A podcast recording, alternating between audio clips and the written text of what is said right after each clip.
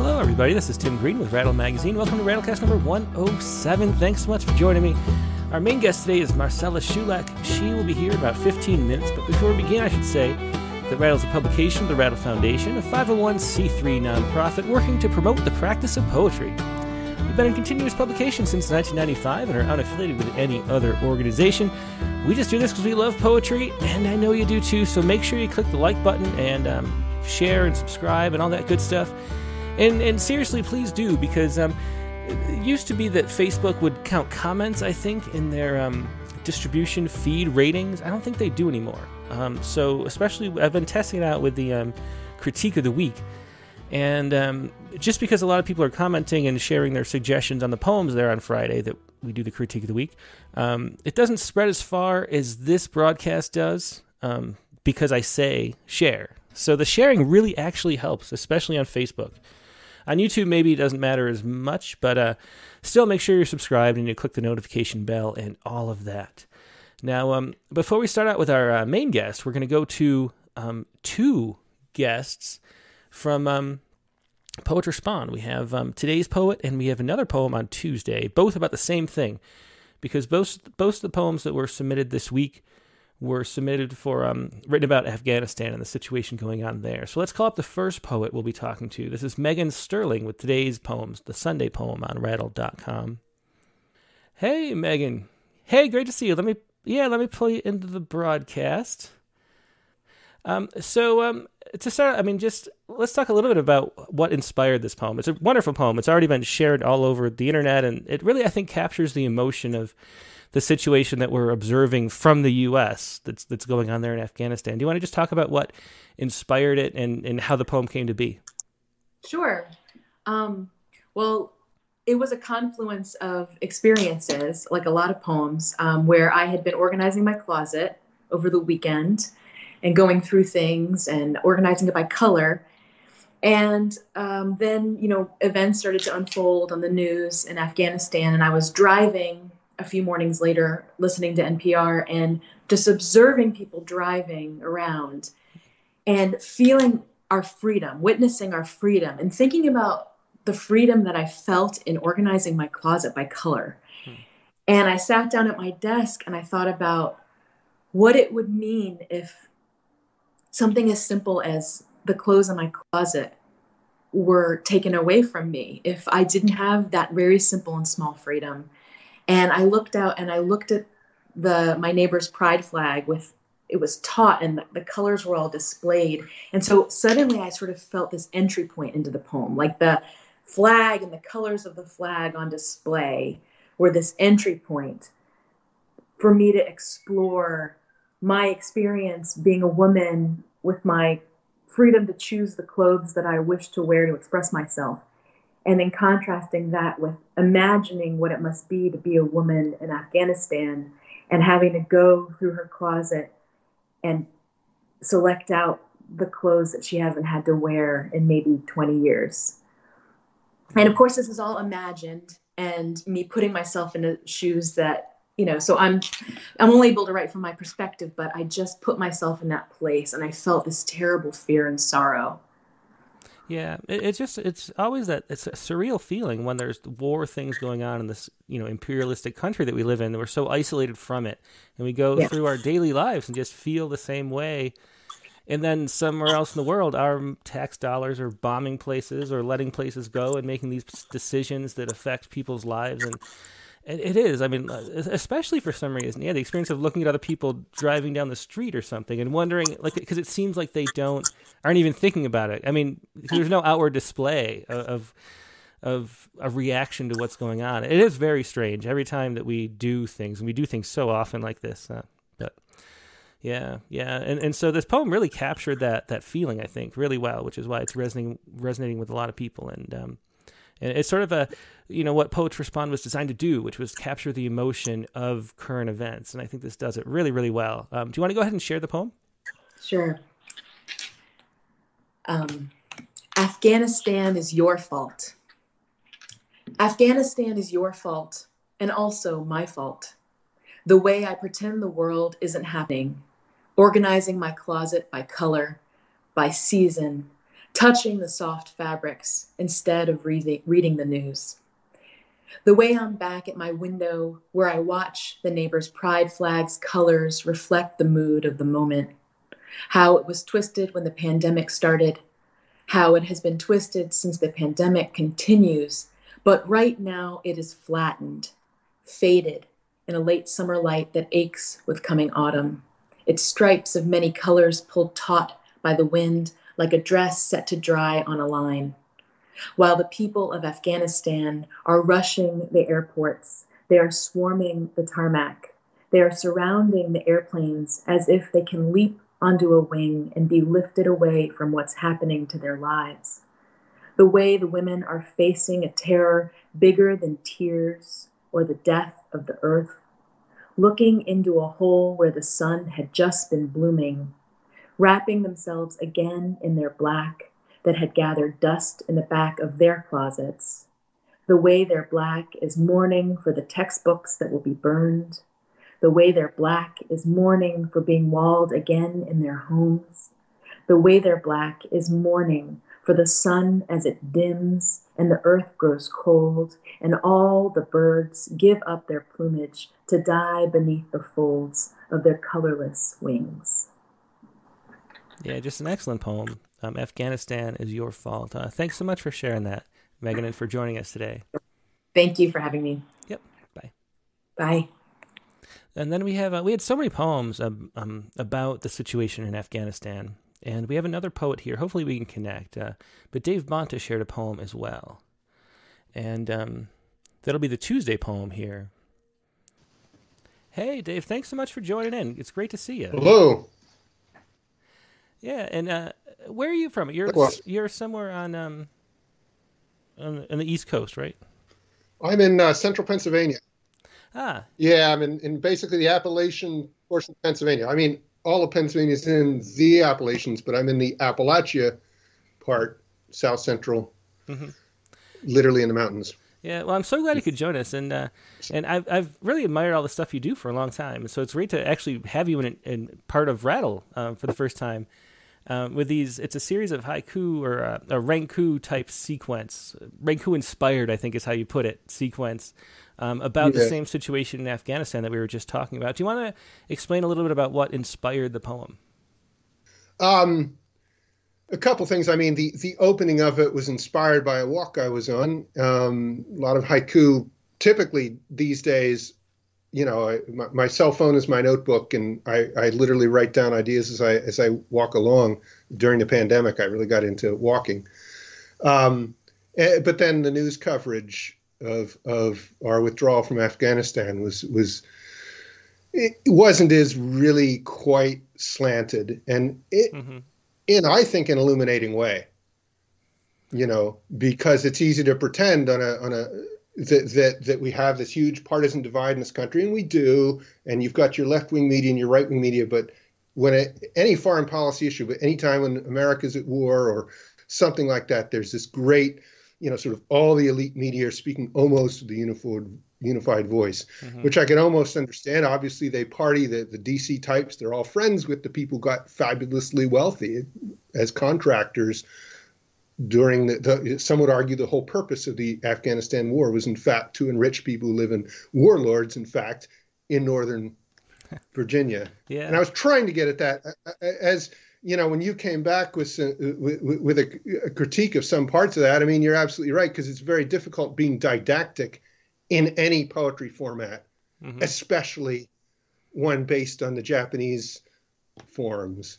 You know, the, the, you can make didactic points. I mean, one thinks of, of Issa's famous haiku about, uh, uh, forget the di- different translations, but basically, in this world, you know, what, what is it? Walking sort of on top of hell and sniffing the flowers, kind mm-hmm. of thing. Yeah, yeah, exactly.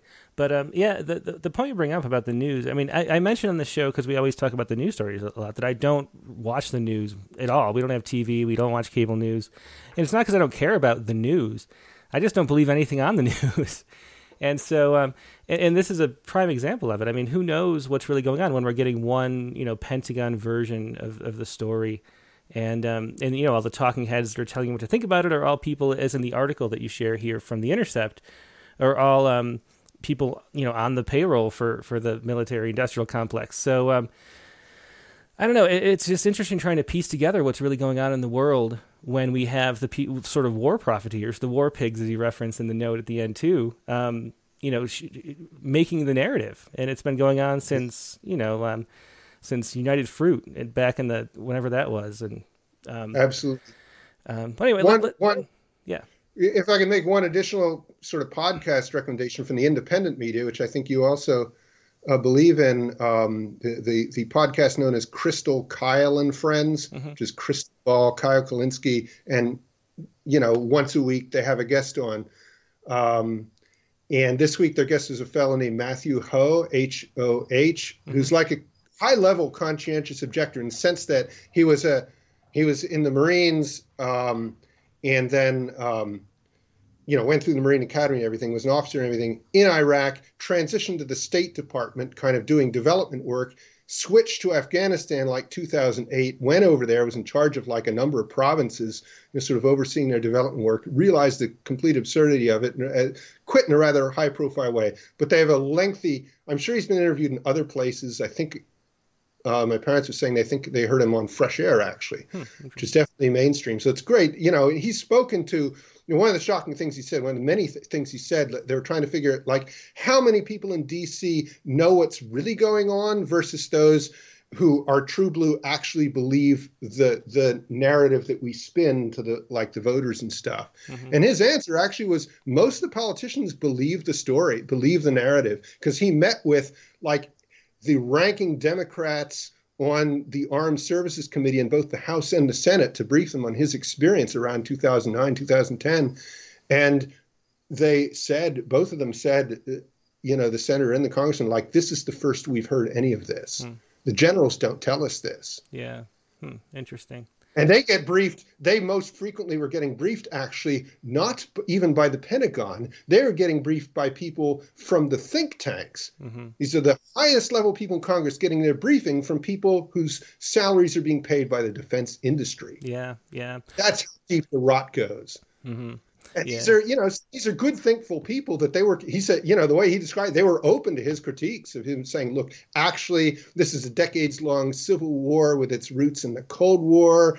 You know, the CIA actually set up the whole heroin thing. You know, yeah, the Taliban makes some money of it, but basically, it's our guys who have you know, Hamid Karzai's brother was the single biggest, you know, heroin dealer in all of Afghanistan. You know, it, it has just one small aspect mm-hmm. of it. Mm-hmm. There's no way to wrap up an explanation in a whole neat box. And the other neat thing he did, which really makes it worth listening to, is he ties it together with this long history going back to the Indian Wars in the 19th century. Mm-hmm. And the geographical context, which is that the U.S. is in fact involved all over the Muslim world. He said this is one part of an ongoing war. Mm-hmm. And any one of these little conflicts in like Mali or Somalia, you know, or Niger, where we have advisors in there right now, could escalate at any time.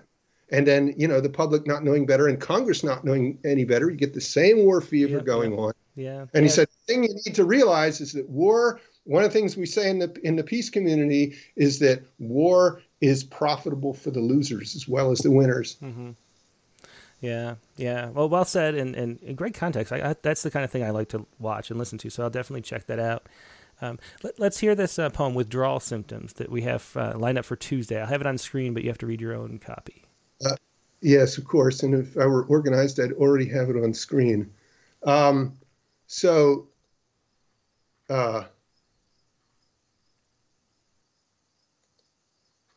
withdrawal symptoms, and and of course, the the standard joke from uh, back in my days of doing like live poetry readings is to you know talk for 20 minutes and then read a haiku. Anyway imperial sunset my shadow waving back. One by one the stars of generals. In on the evening news telling us it's morning. Giving air support to ghost soldiers what better hell have we bombed into existence? Moon cradling that darkness called Earth shine. Yeah, just a wonderful um, Renku inspired series, Withdrawal Symptoms. I love each of those. Um, they're just really, really strong haiku. Um, thanks so much for sharing that, Dave, and, and joining thanks. us today. You bet. Yeah, Great talking to you. Yep, yep. Talk to you later. Okay. Bye. Bye. Yes, that was Dave Bonta with Withdrawal Symptoms, Tuesday's poem, and um, a little explanation for what's going on. Check out that article um, when the poem comes out that he shared from um, um, from The Intercept, which will tell you a lot about what, what he's kind of talking about there. And now let's move on to our main guest. I'm going to throw up some music and a uh, splash screen and get connected with Marcela Shulak, and we will be right back.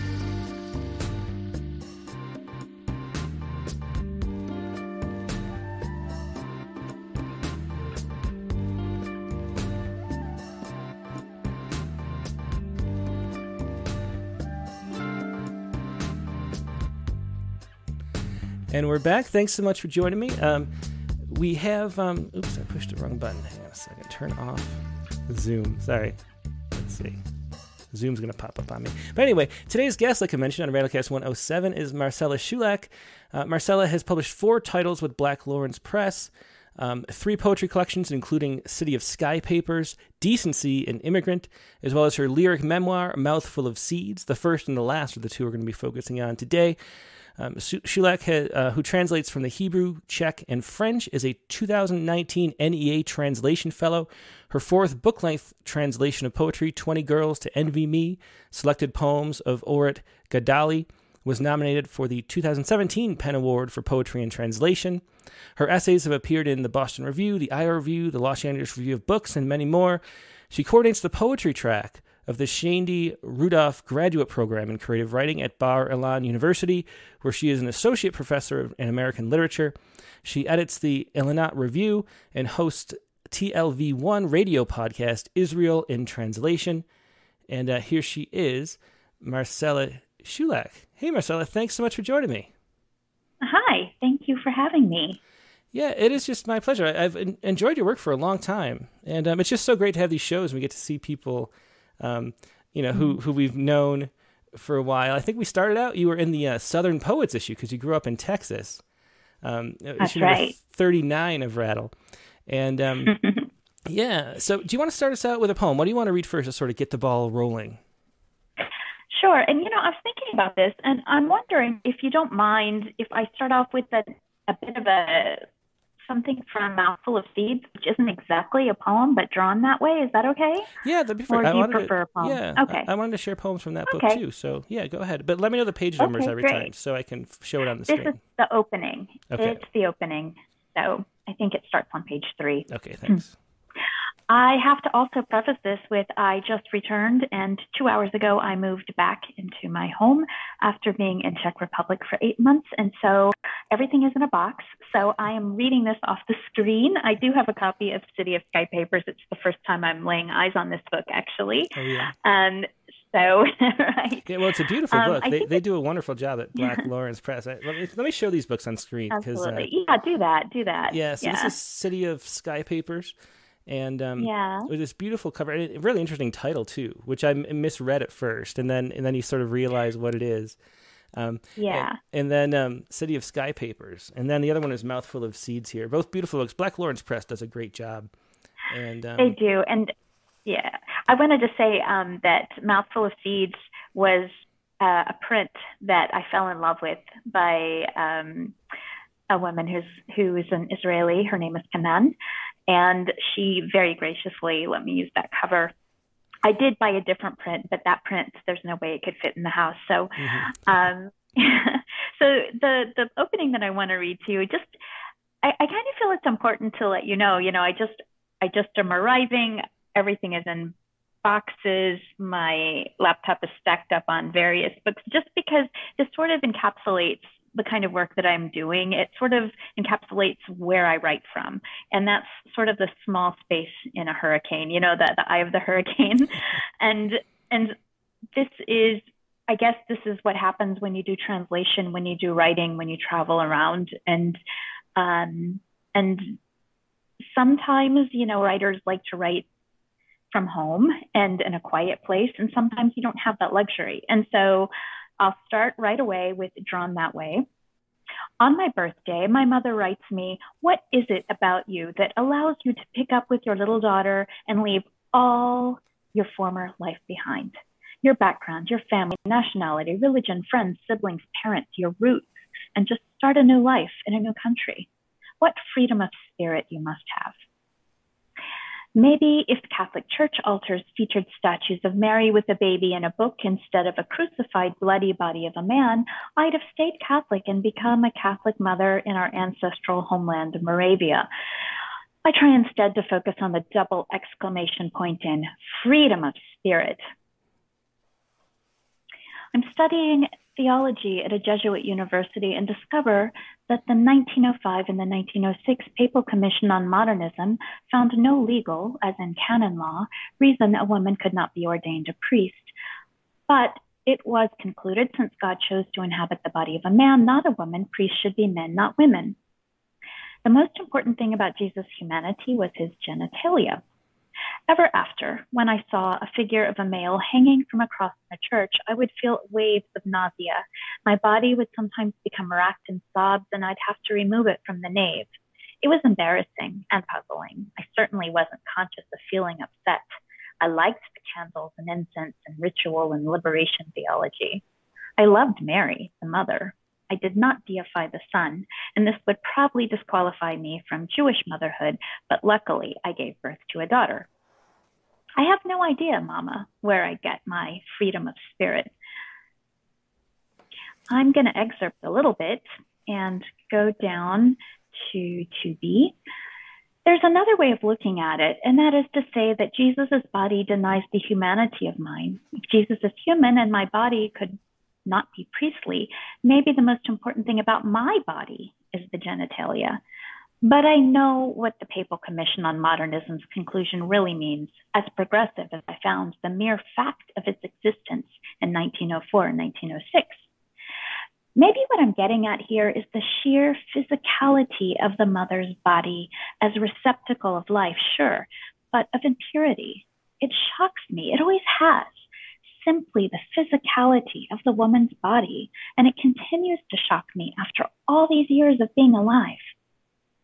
In my perfect world, our thoughts, intentions, emotions would be visible. Our spirits would be visible. We'd see their shape and size and style under our clothes. We'd cover our insecurities with panties or support them with bras, but our ideas would be the physical representation of ourselves in the world. Our bodies, the physical elements, would be accessible only through our minds and our actions. Like the wind, we'd see our bodies only in their movement when we moved them to fulfill an intention or thought. I'm not bad. I'm just drawn that way, says Jessica Rabbit in Who Framed Roger Rabbit. I'm drawn that way too. I think we can stop here. but I wanted to say that I know that we talked about my work as a translator also, and I wanted to say that this is something that I keep coming back to as a translator as well, um, because I started off translating fairy tales, Czech fairy tales, and I was always um, kind of surprised at how the mother figure in fairy tales is always used as a as a pedagogical tool to teach the community how to behave. So she's always the one that stands between the community and the raw forces of nature, the gods, you know, are sinful, lustful, or whatever uh, urges. And so that's sort of where the translation began. Yeah. Yeah, it, it, um, it's so interesting that you start out with that, um, with that that first question um, what freedom of spirit you must have. Because that's the thing that i was wondering. I mean because it's such a journey that you have um, from a, um, a rice farm in southern texas and then to i think it was like mexico and then notre dame and then uh, czech and then um, and then israel.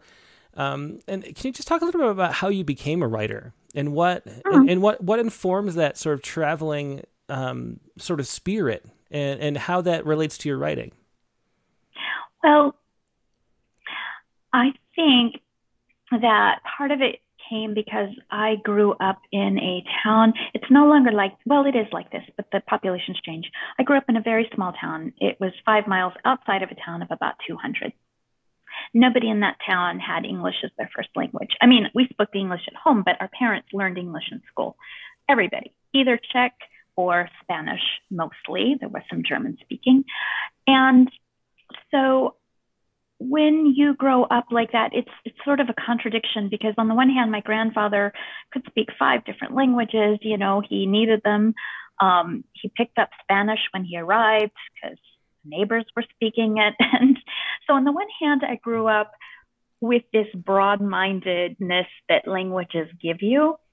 I didn't speak five languages at the time, but on the other hand, I grew up in such a tiny town. And I think that had I had more girl cousins my age, I would have been content. But I was in the middle of eight boy cousins, and they were always telling me I throw like a girl and whatever. And like everybody in my class I knew since I was two. And so there was no excitement there.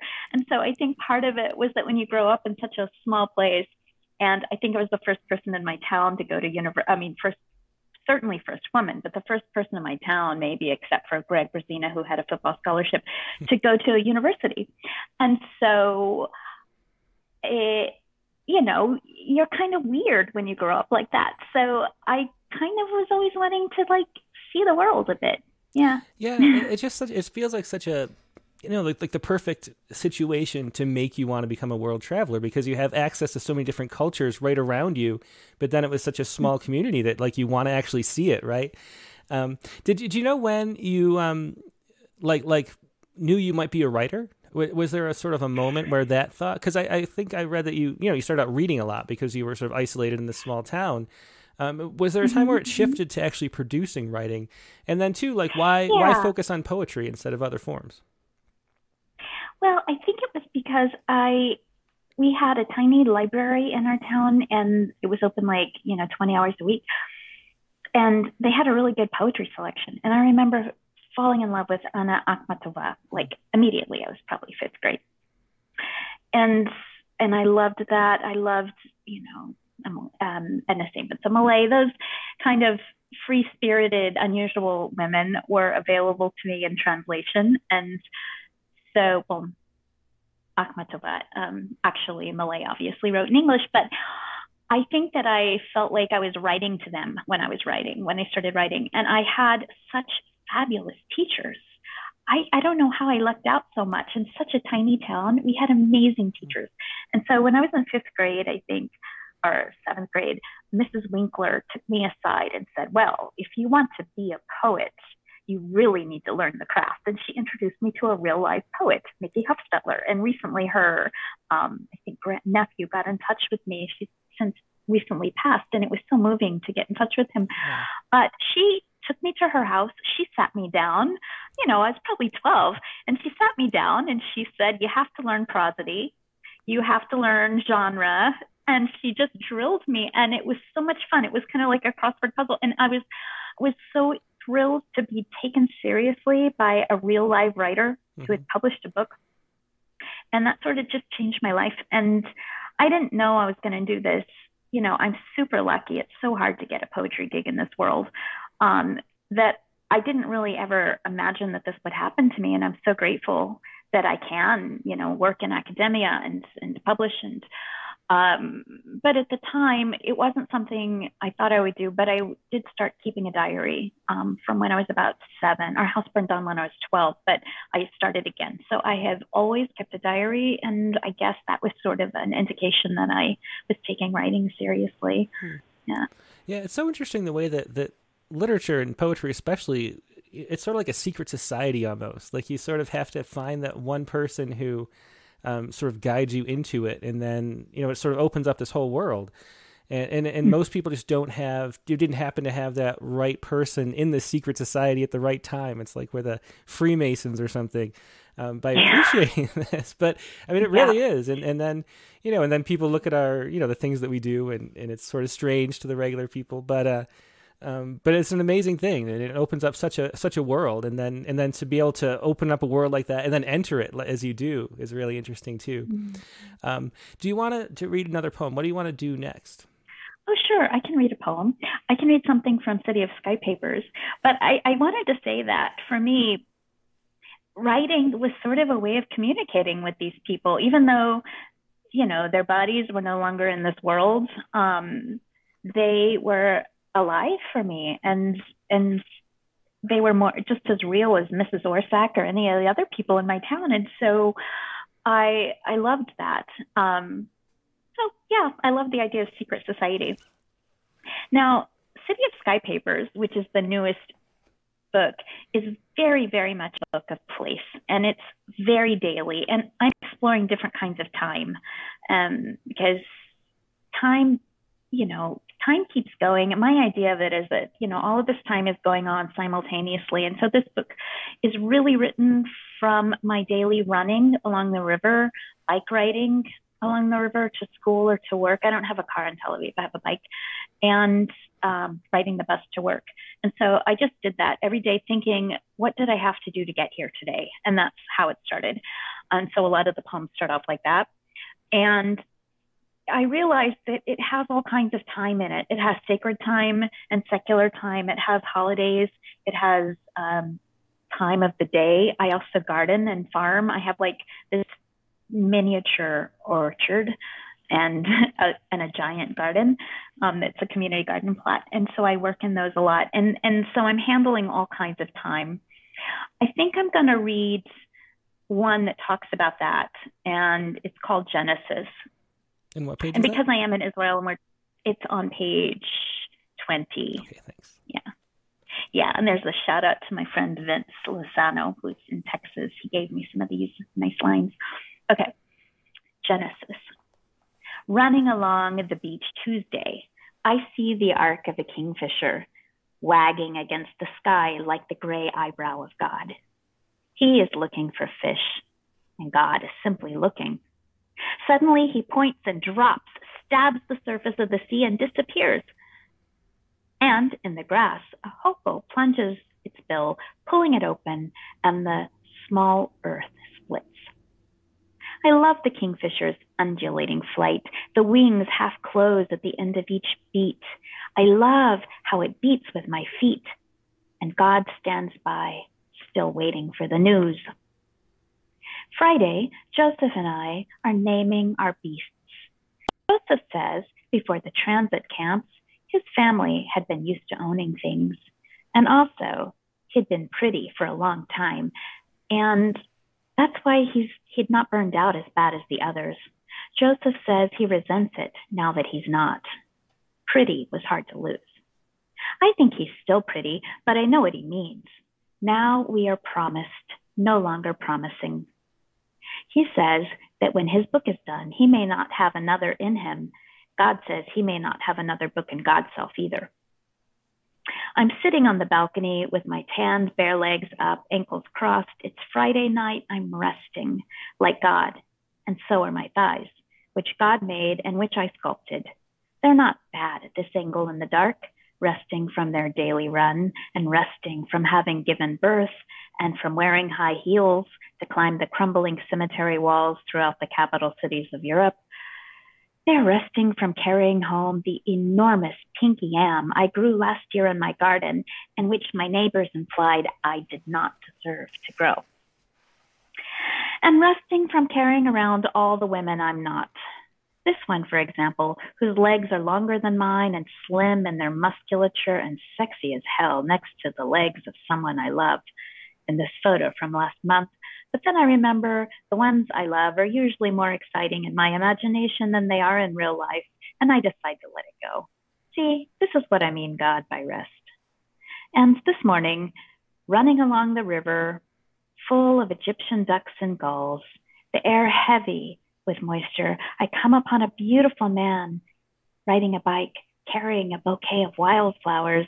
As he passes me, he calls out low, Kol hakavod, usually people only tell you you're doing a good job when you obviously are not, and maybe you look like the effort will kill you. But what does he know? I'm doing a damn fine job now. I'm resting. It's just the sort of thing God would say. Great poem. That's uh, Genesis from yeah. from Sky Papers, or City of Sky Papers, I should say. Um, and, and I should say too, if anybody has any questions for Marcela, please leave them in the chat message on either uh, YouTube or Facebook. I'm monitoring both, and I'll pass anything along happily. Um, you know, it, it's interesting that you mentioned, you know, that, that this came from a sort of a running practice, and um, and and and and the diary is important to you too. That you keep a diary, and, and it's really, really, um, you know, ob- you know, obvious in this book that, that that's the way they come from. Like it feels very like you're journeying with you through your life as your both of these two books.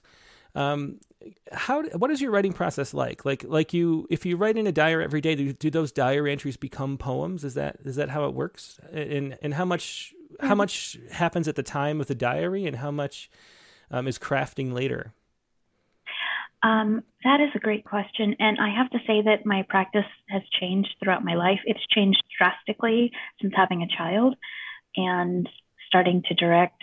I, I just started like last week directing a program and I'd done it before. And when you're doing that, you have time only in fits and spurts. You don't have these, you know, I used to say like every Friday and Tuesday I'm writing and I don't have that luxury anymore. I mean, my kid's older now, but um, so what my current writing practice is is I do write in my journal every day.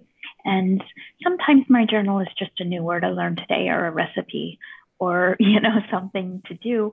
But oftentimes it's an observation. I try to to see something new every day. And then what happens usually, I don't really know if you can see so much, but in some of these poems, especially in the beginning of the poem, like at the book to get here today, a piano on page five, for example, I then put them into forms. So that one I put into ottava rima. Mm-hmm. And sometimes I keep the form and sometimes I don't. So in city, and so mouthful of seeds, which looks like prose blocks, there's something really subversive here. Every single one of those poems is either a syllabic poem, a sonnet, or a sestina, or a ottava rima that I smashed. Oh wow! And so, and I smashed it into prose block. It's still there, but it's that is so fascinating because I, um, you know, I was noticing some rhymes and things in there, but I, I didn't without the lineation, I didn't notice. You know, I didn't notice yeah. that at all. That that's fascinating. Yeah, and so I do that for two reasons. One of them is that when you do that, even if you decide to go back to free verse, if you do that practice, you have found the core of what you're trying to say. Because when you journal, you know, you just put everything down and you don't really know what's important.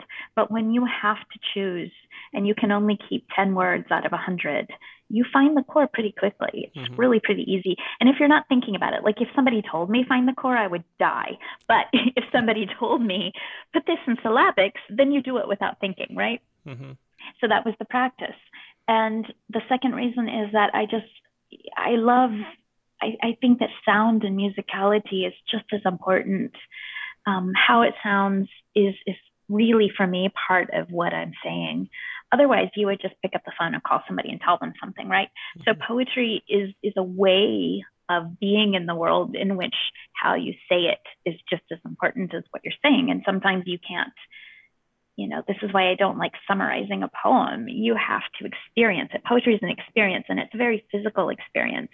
And so that's why it, it's like that. I think also, also these forms are very physical forms, right? Mm-hmm. Um, I'm going to shout out to Miriam Rother now, who's my who is a student um, and also a choreographer. And I was trying to explain to some students one time that you know poetic feet come from the Greek and they're actually danced, and it's called a foot because you actually step that way. Mm. And you know, I read it somewhere. I was hoping it was right. And Miriam pipes up and she's like, "It's true. I'm a choreographer and I choreographed the Greek and I was like, wow. And so it really hit me how absolutely embodied poetry is. It's something that's it's not just read, it's not just listened to, it's experienced and you feel it in your body. So that's why I do it that way. Yeah, yeah. I always feel like like poetry is the only um, you know art form where where the reader is the medium like like what the the writer is is playing is the instrument of the reader's breath and heartbeat and and and you know actual physical movements of muscles and things. And and so like the the poet is playing you like you're a violin or something as you read a poem. And um and so it's it's so cool to you know hear feet you know being used like that. And and you know a beat is your heartbeat. It's it's unstra- you know ba-bump is a beat you know in the poem. It's all so bodily. Um and it's really cool though. I, i'm sort of shocked that these are broken down. Um, you know, because I think most people would, you know, be proud of their forms and want everybody to know. So to hide them is such an interesting impulse. Thanks. I don't really know why I did that. I, I, had a couple. Well, first of all, I just want to say I love, I love your expression of the reader as the medium. Thanks, Tim. That's gorgeous. Um, and secondly, I, I, had a long talk with Diane Goettel at, at Black Lawrence. she's absolutely a wonderful publisher. Um, and we talked about what to do because I sent her two versions of that book. And I had one in which the forms were there, and I had one, you know, and she took it that way. She originally accepted it that way. And I said, you know, I feel a little naughty, but I feel like smashing everything and breaking it. And we talked about it, and I think we decided to to try it because some of the pieces in there originally were essays. They were normal, straight, 30 page long essays, and some of them were really, really crafted poems. And the essays I chopped and I, I excerpted lots of it, and I just kept the hearts. And the poems I broke. And so they ended up looking the same, but they came from two entirely different impulses. And we decided that that made a really nice energy in the book. And we also decided that we would try to market it then as, as prose and see what happened. I don't know if anything happened, but it was kind of exciting for me to write prose for a change instead of poetry. And it was kind of fun. So yeah, that's such an interesting idea. Um, mm-hmm. Before we move on to more poems, um, Richard Westheimer here has a question, which um, is sort of a technical question. Um, but I was wondering this too. Um, on your runs, do you ever listen to podcasts and music and audiobooks, or is it silent and you're just observing like that? And then do you take notes as you run too? Is that part? Because because I you know I hear people you know say that they you know inspired when they're out like in nature on hikes and runs and things. Um, but I always I can never keep track of what I thought. Like I don't have a way to record it, and I don't stop, and so it's kind of sort of there and gone. Um, so how do you do that? Do you stop and take notes, and, and do you listen to anything? No. When I first started running, and I have to say that I haven't really been running in the last year because I was hit by a truck a few years ago and oh, it crushed all my ribs. And so I, I started running again, but I hope to get back into it because I'm feeling this loss right now. I feel like I can't write a thing because I can't run. But um, I used to, when I first started running, I used to listen to music because it just made me run. I, you know, it's hard to start. Once is, you yeah. start, it's easy. But when you're just starting, just do whatever it takes to get you running. You know, it doesn't matter what you do. Listening to music was fun. It kept my my beat. But then I stopped, and I think I stopped because somebody told me that they don't listen to music when they run. They just think, and I was like, wow, that's an incredible, crazy idea you just don't do anything for an hour and you just run. and when I tried it, I'm I'm really bad with like meditation and calm and breathing and stuff. And so I found that for me it's a beautiful way to meditate because I have to move my body while my mind is empty. And so it allows me to take in thoughts and let them go. I also found that when I run, um, if I'm working on an article or if I have a problem or I don't know how to decorate my room, you know, I just run and the answer kind of comes to me. And so now I go out running feeling really excited. Like, what am I going to discover in this run? So, yeah, I don't listen to anything now. When I walk, however, it's a little different because sometimes when I walk, I'm I'm usually studying some language at some point because I do a letter translation. So sometimes when I walk, I have little cue cards and I and I go through. But when I'm running, you know, you're all sweaty and you don't want to hold anything, so I don't. Mm-hmm. Um, as far as remembering, there was this book. It, I can't remember who wrote it, but it's Ten Walks and Two Talks, and it was very popular a few years ago. And I liked the idea of walking for 60 minutes and then writing down 60 sentences. I don't know how those guys did it because it seemed like they were recording as they were going. But I decided to just run and write down what I remembered from the run mm-hmm. because, you know, you have to admit, not everything you think is really that interesting, right? So I just decided that the stuff I remembered was probably the most interesting. And then I started developing relationships. Like there was this really old man who seems to have been recovering from a stroke and he was always lifting, you know, squeezing little things and we would see each other and smile. And then there was this Haredi woman who would run in a denim skirt and a wig and she was fast she could like pass me except when she was pregnant and then i was faster than her and so we developed this relationship where we would say hi to each other and her voice was just amazing and so i never wanted to be listening to anything because i wanted to hear her voice mm. whenever i passed her and say hi to her so yeah i think it was an adventure it's it's a it's a whole new world not to listen to anything when you run yeah, and, and, and when you run, is it um how, you, you just moved recently to Israel? So so where? Well, no, it's been 12 years now, oh, but I've moved around in Israel. And so the last seven years I've been living uh, along the Yarkon River, and that kind of changed my life because it's there's a park, there's a very long, um, you can run forever, like it goes 60 kilometers if you want to, and it, I do that on the bike, but um, if you run, it's part of the Israel Trail, the hiking trail, and it's an old salt trail as well. So it has a, a very an, an ancient um, place where there was a fortress, and you know it's kind of cool. So you can go along and imagine um, the salt trade back in the day. Um, and two years ago, two and a half years ago, well, the last eight months I've been gone, but I moved uh, again, really close to the park and close to my community garden, and it's a different section of the park, so it's another new world. Mm-hmm. Um, well, let's read some more poems. I want to make sure we get to a good number too. Um, I was wondering if you wanted to read to get here today, since you mentioned it. The, the, the... Oh, sure. Which one? There's like the first one. Yeah, the, the first one. Yeah. Okay. To get here today, a piano. This is a bus ride poem. Okay, not as so. on the bus, by the way, I do take notes sometimes because you know I'm on the bus. Okay. To get here today, a piano. To get here today, I pulled leggings on and a dress and made oatmeal and coffee, cut fruit, then walked back and forth before a book bag in the living room into which I'd knotted two amulets against suicide for someone I love.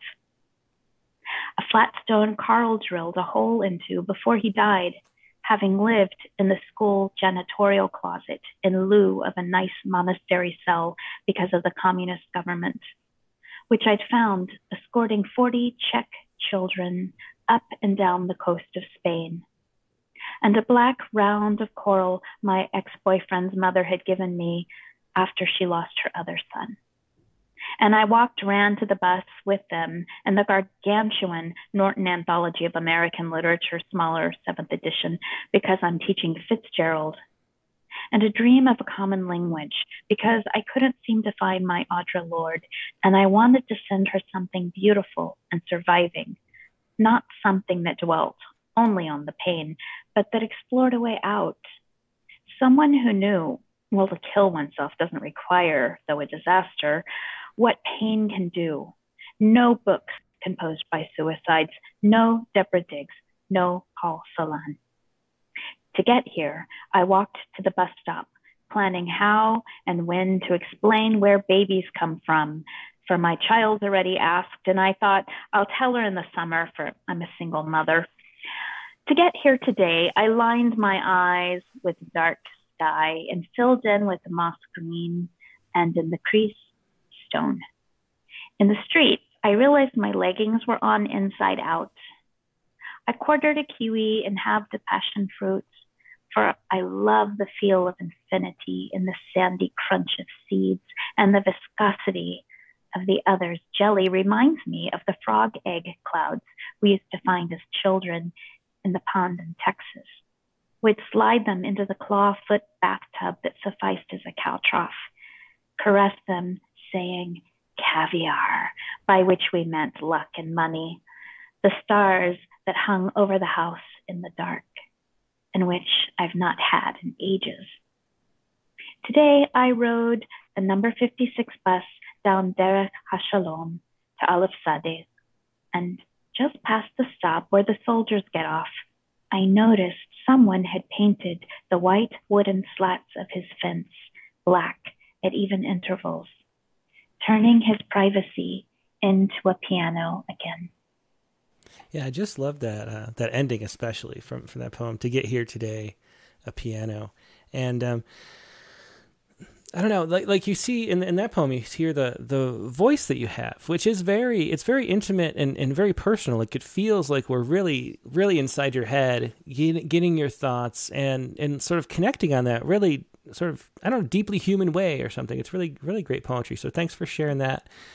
Um, I wanted to ask about about the garden because I know gardening's a big part of your life, and it always strikes me, even though I don't garden, I'd love to, but we have like the the ground squirrels and things. Which just every time we try to plant anything, they they yeah. take it away. But um, um, it, it always strikes me that, that gardening is very similar to poetry in a lot of ways. The, the, the meditative aspect of it, the pruning and the and the you know weeding and things is sort of an you know the editing process, and and then you know poetry, poiesis is to make, and you're making things out of the earth when you're gardening. There's just so much in common. And and can you just talk a little bit about what draws you to gardening and what I don't know. It seems like there's this thread through all the things you do, which is which which I don't know. They all have something in common. What do you think it is? Um, I think. Well, I think they have a couple of different threads. I think it's like a little rope or a little um, cable that runs through them, and some of them have different aspects of it. But I think that that um, agriculture is definitely one of them, and I can say that having grown up on a rice farm, um, I lived my childhood life outside, and I had to be inside for school or you know when when we had to eat and go to bed. But otherwise, we we're outside. And the most amazing thing about it is my dad knew everything.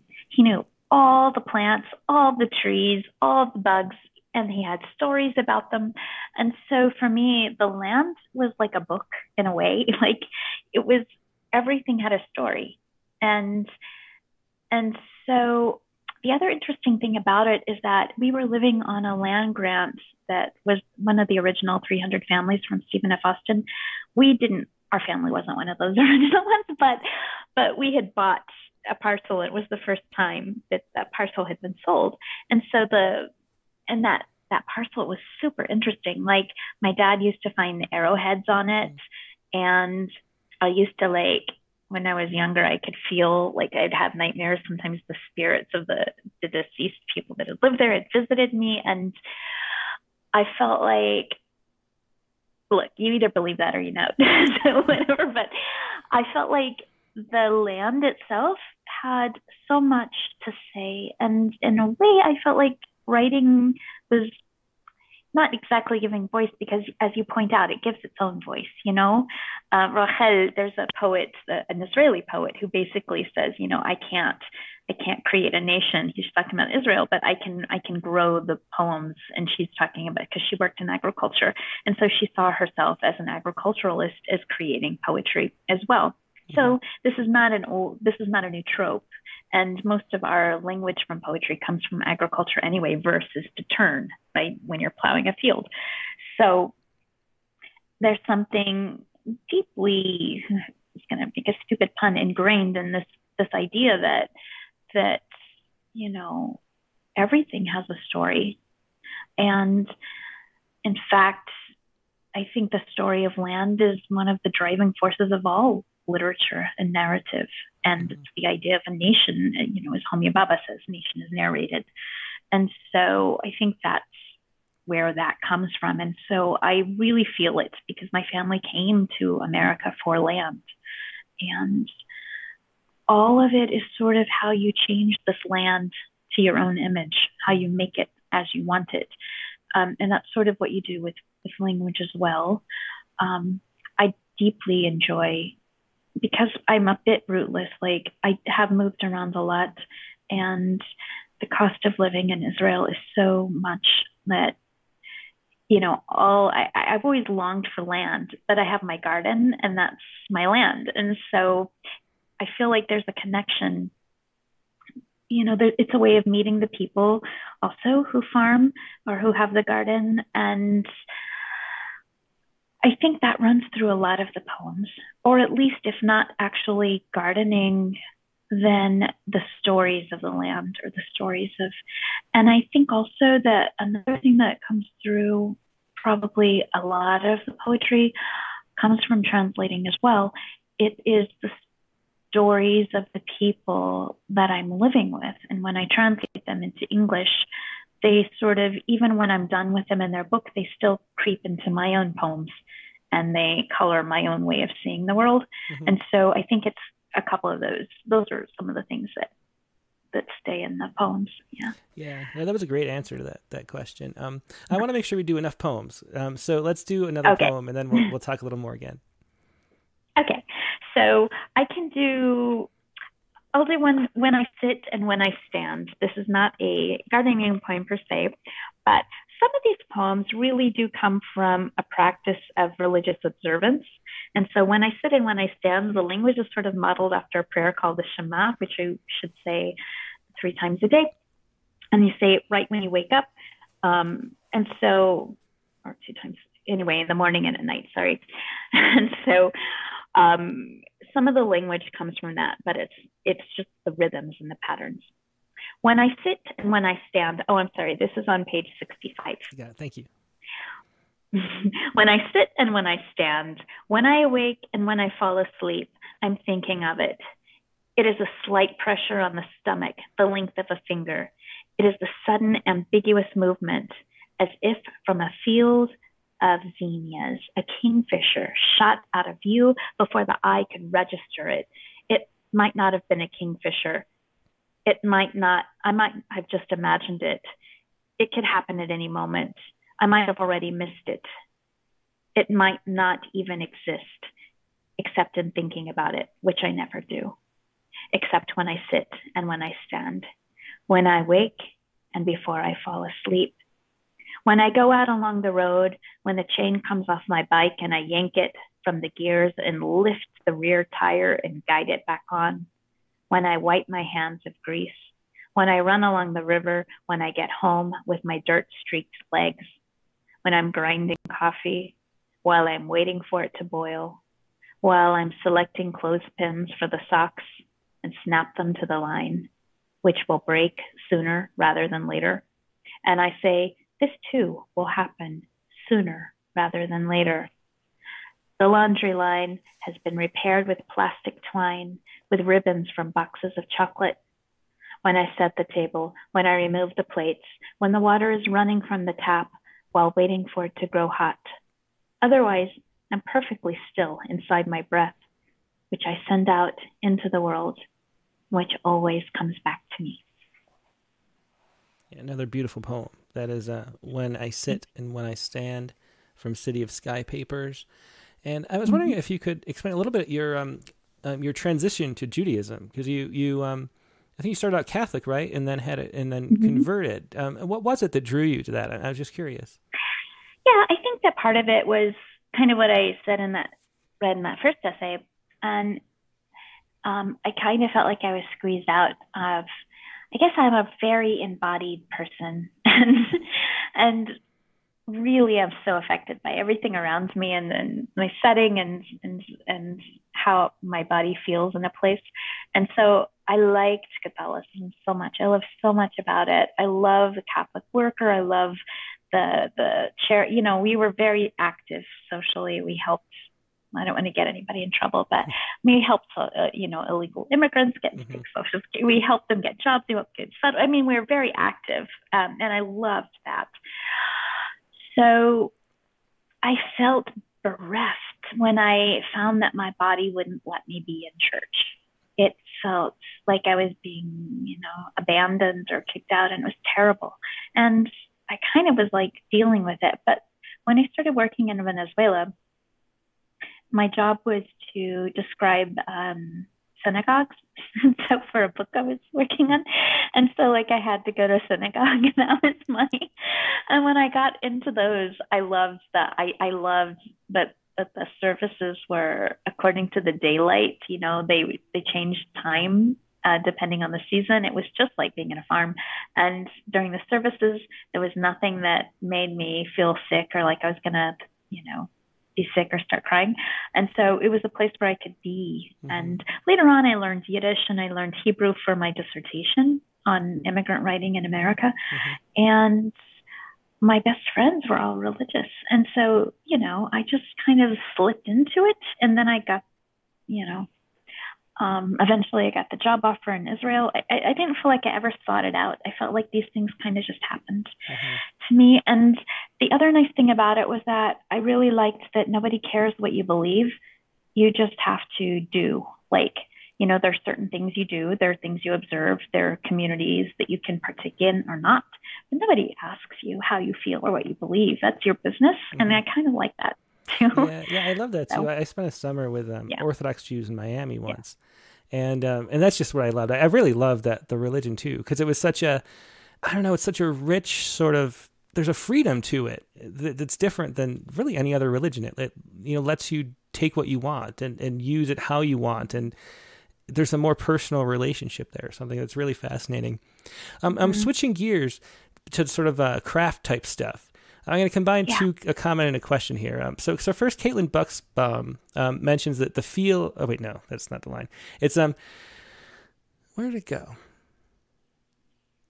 Oh, it was Vicky Miko. That's why it was. Uh, she says, uh, Marcela's juxtapositions and transitions are incredible, and um, and then Paul Probel M asks too, how do you realize that a poem is complete? Is there an endpoint you chase? uh, for, or does it lead you to an end that was not decided? And I do wonder about that because you do have really you shift um, topics and move around through almost like your thoughts, uh, the way thoughts might move, and and they're really great shifts between different topics, and they tie together like like braids or something. Um, and, and, a lot of times when we're critiquing poems um, for the critique of the week that we do on Fridays, um, people sort of take a wrong turn, and you can see it sort of like the, the poem turned this way and then it ended up at a dead end. And, and that was the problem really with the, the poem didn't go where it meant to go. It sort of you know took a, took a wrong turn. Um, and how do you guide those turns and make those transitions? And how do you know where a poem ends when you're moving like that? Wow that's such a beautiful question. Thank you. And thanks for the comments. Um, i think that the poems have changed so much from when i first started writing. When i first started writing i wrote smaller more contained poems and I think that when I started the daily practice of running and writing down, my poems became more prosy, or they became a little bit more like um, conversations, or maybe even very expansive essays. I was also writing essays. And so I think that the turns come just because if you really pay attention to how you think, you don't think linearly. Mm-hmm. You know, you say something and you're, especially when you're conversing, and then five minutes later, you're like, oh man, I should have said that, or they said that. And, and so in a poem like this, you can throw everything in there. And so I did. When I go back, most of the time I write a lot more than what the poem is. I my poetry writing is really excerpting. And so I, like I said, when I put things into form, I find that I want to keep the heart of of each idea. And sometimes the juxtapositions are a little too wild and and I have to rein them in.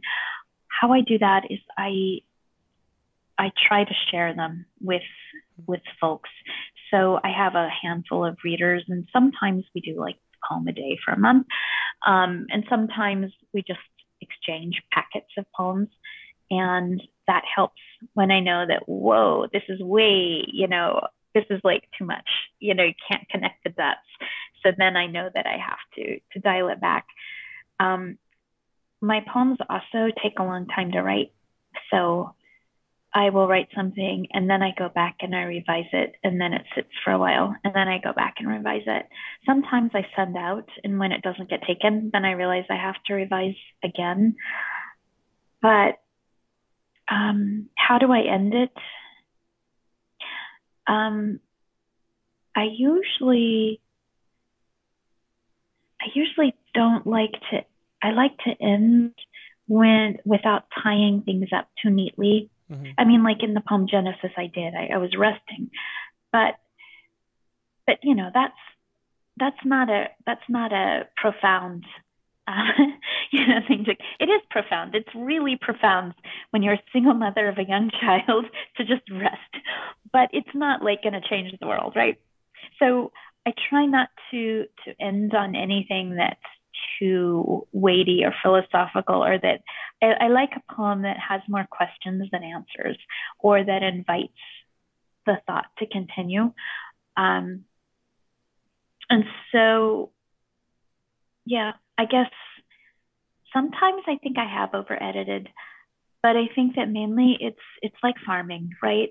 How do you know when a peach is ripe? You know it just kind of is but you can't rush it. You have to let it sit. And usually i will say this that a poem is done probably two drafts later than i think it is at 1st mm-hmm. so when you think it's really really ready send it out do whatever but it's not probably really, and and you'll revise it a couple more times. Sometimes it's published in one form, and then I revise it to fit in a book, and that's when it really feels like it's done. Mm-hmm. Yeah, yeah, that makes sense. Some good mm-hmm. advice. I think we have time for maybe mm-hmm. two poems left. Um, and mm-hmm.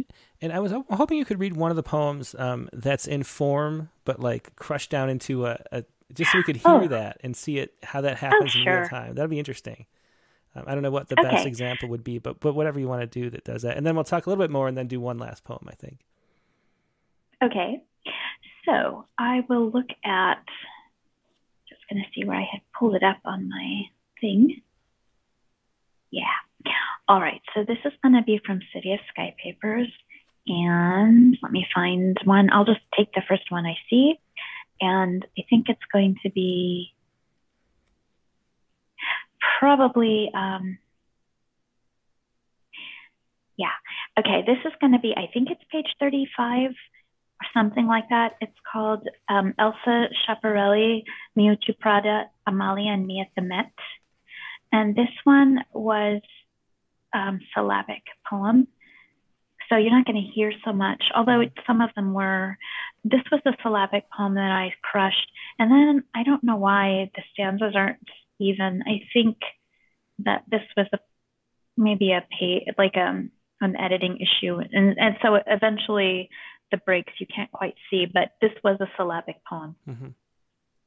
And it starts off with a quote by Schiaparelli. With some difficulty, I obtained seeds from the gardener, and these I planted in my throat, ears, mouth. Elsa Schiaparelli. I don't know if you saw, if anybody saw that exhibit at the Met, but it was really pretty amazing. To have a face covered with flowers would indeed be a wonderful thing. Bright metallic insects around the chosen throat, and a spray of crinkled roses in the hair. To wear a shoe on my head, to cover my shoulders with monkey fur, my daughter is drying the clear plastic shoes with the plastic pink heels and plastic tiers of chandelier pendants, Prada, and the pink dress with butterflies. She pulls my journal from my hands. Write pink on top, she commands. All her models, accompanied by babies, babies and bellies in dresses like her father's wife. Her favorite hat's the lynx head and paws with its jaw opens, blood on the chin. To have a face covered with stars would indeed be a wonderful thing.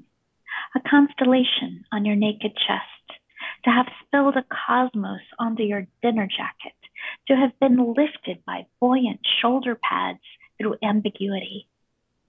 Men respect strong women, they do not necessarily love them. Schiaparelli should know. I want to stay here forever with Daddy, says my daughter. I know. I'd love to stay here too. Not to go back at all again, I agree. To have a mouth full of seeds would be a wonderful thing. To be drowned, a throat filled with hard, shiny points, like the mark left by the tip of a pencil poised on a page. No, I mean to stay with Daddy. You can go back. Said Miuccia Prada, the women who wear my clothes very dramatically. Of course, I'd hope they were clever and interesting. I'd also hope that my clothes made their lives a little easier. that that they made them feel happier, not more beautiful necessarily, just more of a person. Oh, if that's what you want, that's fine with me, I say, displaying the Prada quote across my notebook. Does feeling like a person make life easier, happier? Really? You just let me go away from you? As a paperweight, I was always being told that I was too fickle. As a placeholder, I was told I dressed too personally. There's no correct response. What do you want me to say?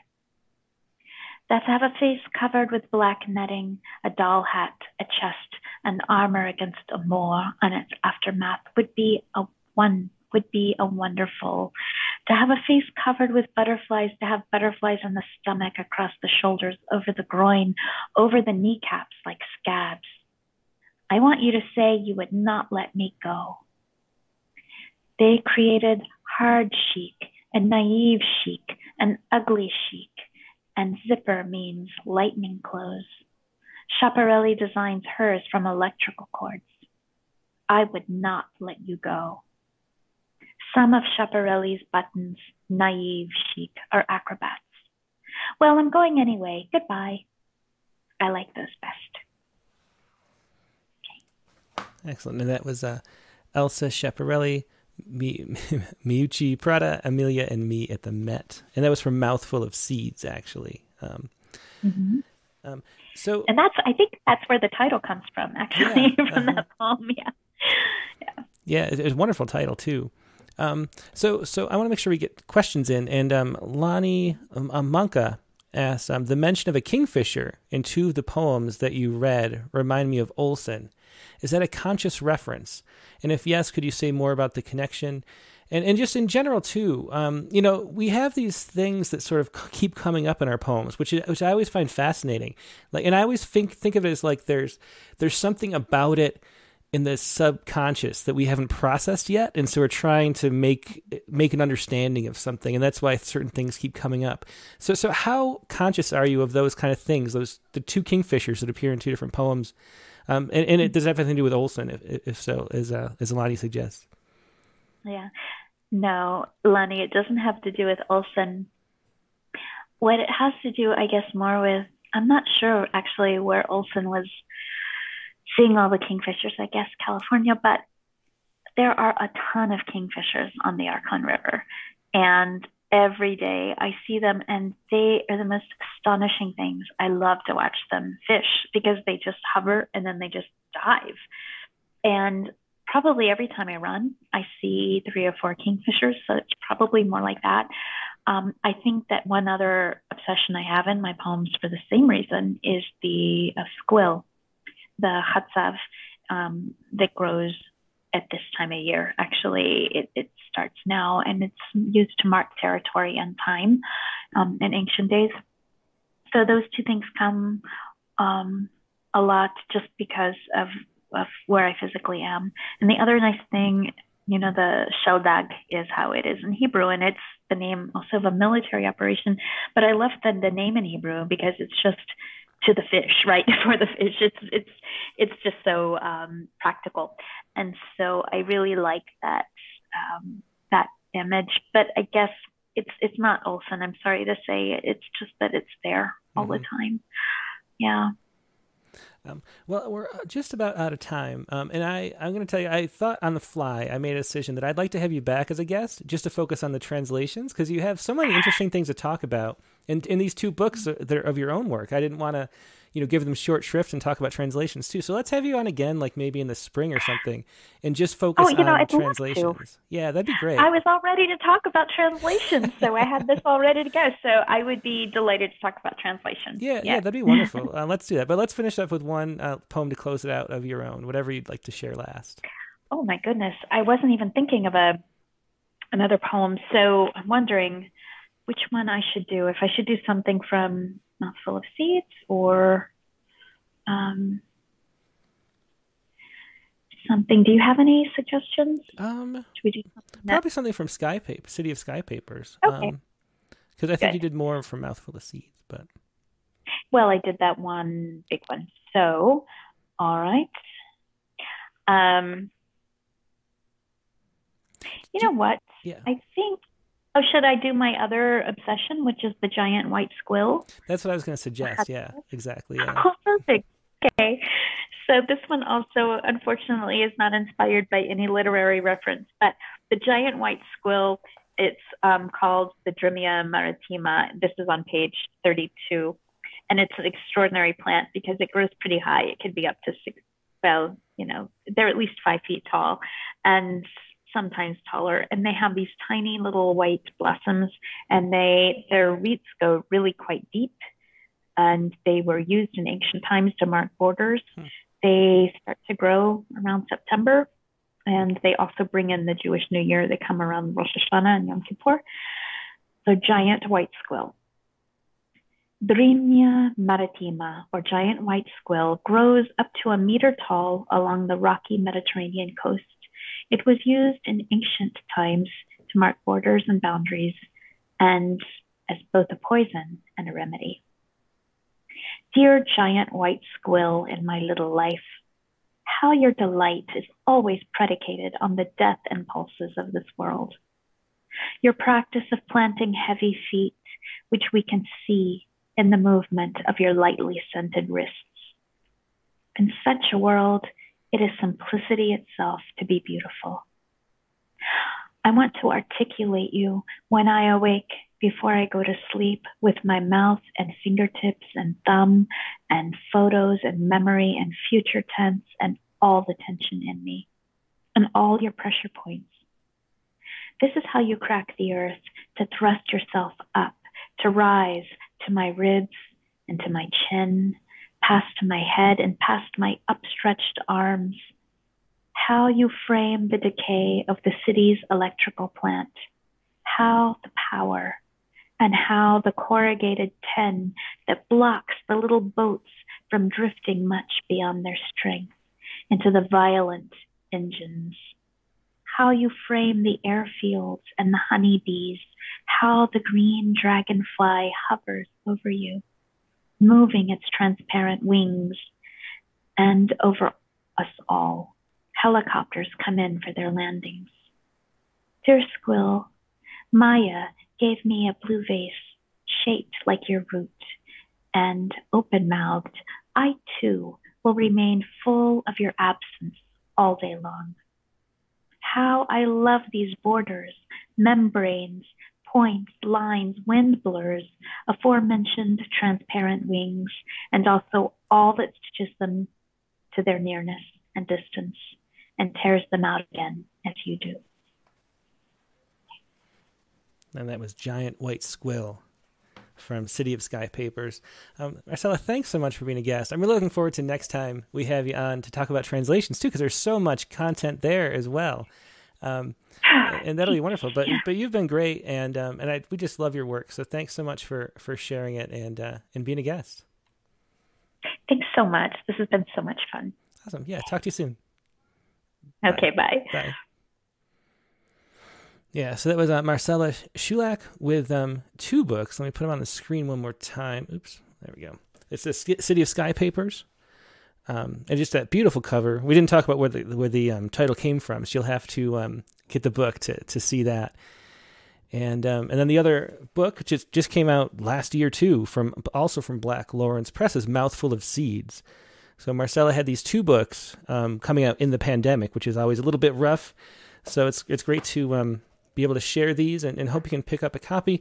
You can find more of Marcela's work, all of her work really, at her website, um, which is marcelasulak.com, which is spelled um, like it is on the screen here M A R C E L A S U L A K dot com. marcelasulak.com. Um, two wonderful books, um, really interesting conversation too. That was a lot of fun. So um, we're going to take a quick break now and go to the open lines. And um, let's see what you have to share. But before we do, I'm going to remind you to do click the like button no matter where you're watching this. That really does help. So um, please do click like or click the heart or something. And um, that would be much appreciated. Now we're going to go to open lines. I'm going to get things set up. I'm going to put on a little bit of um, a screen here and a little bit of music.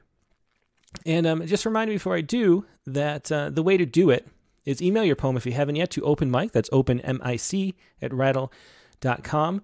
email it right now so it gets to me in time. And uh, then we can show it on screen like we were doing with Marcela's poems as you call in. And to call in, you can pick one or the other, either the phone or Skype. Either is fine. Phone's just just audio, and Skype can do video too. On Skype, it's Rattle Poetry, all one word. Send me a chat message there. Just wave and say hello. I'll say hi back, and you'll be in the call list. I'll call you back when it's your turn. Over the phone, it's the same deal. Just let it ring a few times, then hang up. The number is 818 850 7727. Just let it ring a few times, hang up. That'll get you on the call list, and I'll call you back within the next hour. And that's how we are going to do it. So I will uh, get things organized, and uh, I will see you back in just a moment.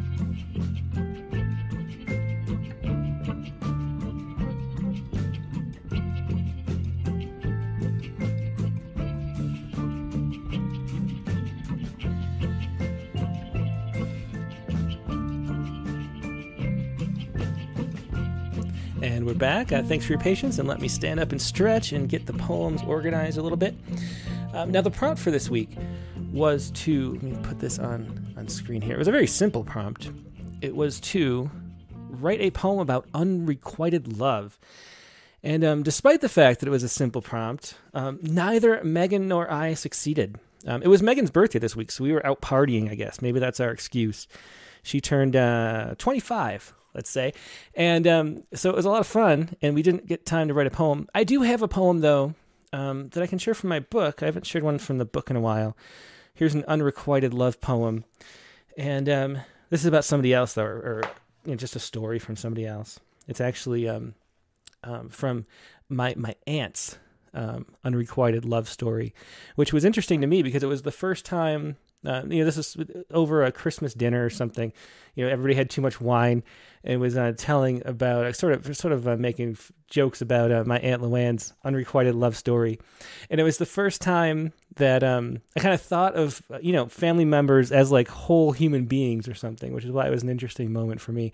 Here's a quick poem. It's called "To Montevideo" about unrequited love from from American Fractal. To Montevideo. We were double sided tape, she writes, all adhesive. We were the hollow space a shell curls around, the wrapping that is the gift. Like children boiling tea from pine needles, it wasn't a thirst that moved us. You chased a soccer ball around the world while I chased the world. We were like your speech, blunt and broken, only as beautiful as it was meaningless. No way to say it more simply than that. As her new husband stirs upstairs, she folds the letter, tongues the glue. That was to Montevideo for my aunt who had a, a, an unrequited romance with a soccer player. Um, and now, so Megan didn't have a poem either. I do have a, I do have a, a uh, for you too. Um, but let's see what you have to share. If you have your unrequited love poems, if you have um, poems that you've um, um, that you've published recently, we can promote and share and, and, give a link to. That's always great. If you have news poems about current events, that's always great too. So anything you'd like to share. And uh, we have a lot of people. I think the, the Saturday mornings we get a lot more. Um, um, you know, people online. It's a better time for around the world. I mean, not Saturday, Sunday mornings, I should say. Um, so when you call in, if I'm if you haven't called in before, um, just to let you know, there's a delay. So I'm going to call you up. The phone's going to ring hit mute or turn off your stream wherever you're watching this right now, because otherwise you'll be confused by the delay. And um, let's call up first um, Jerry Stephenson. Let me kill this noise in the background.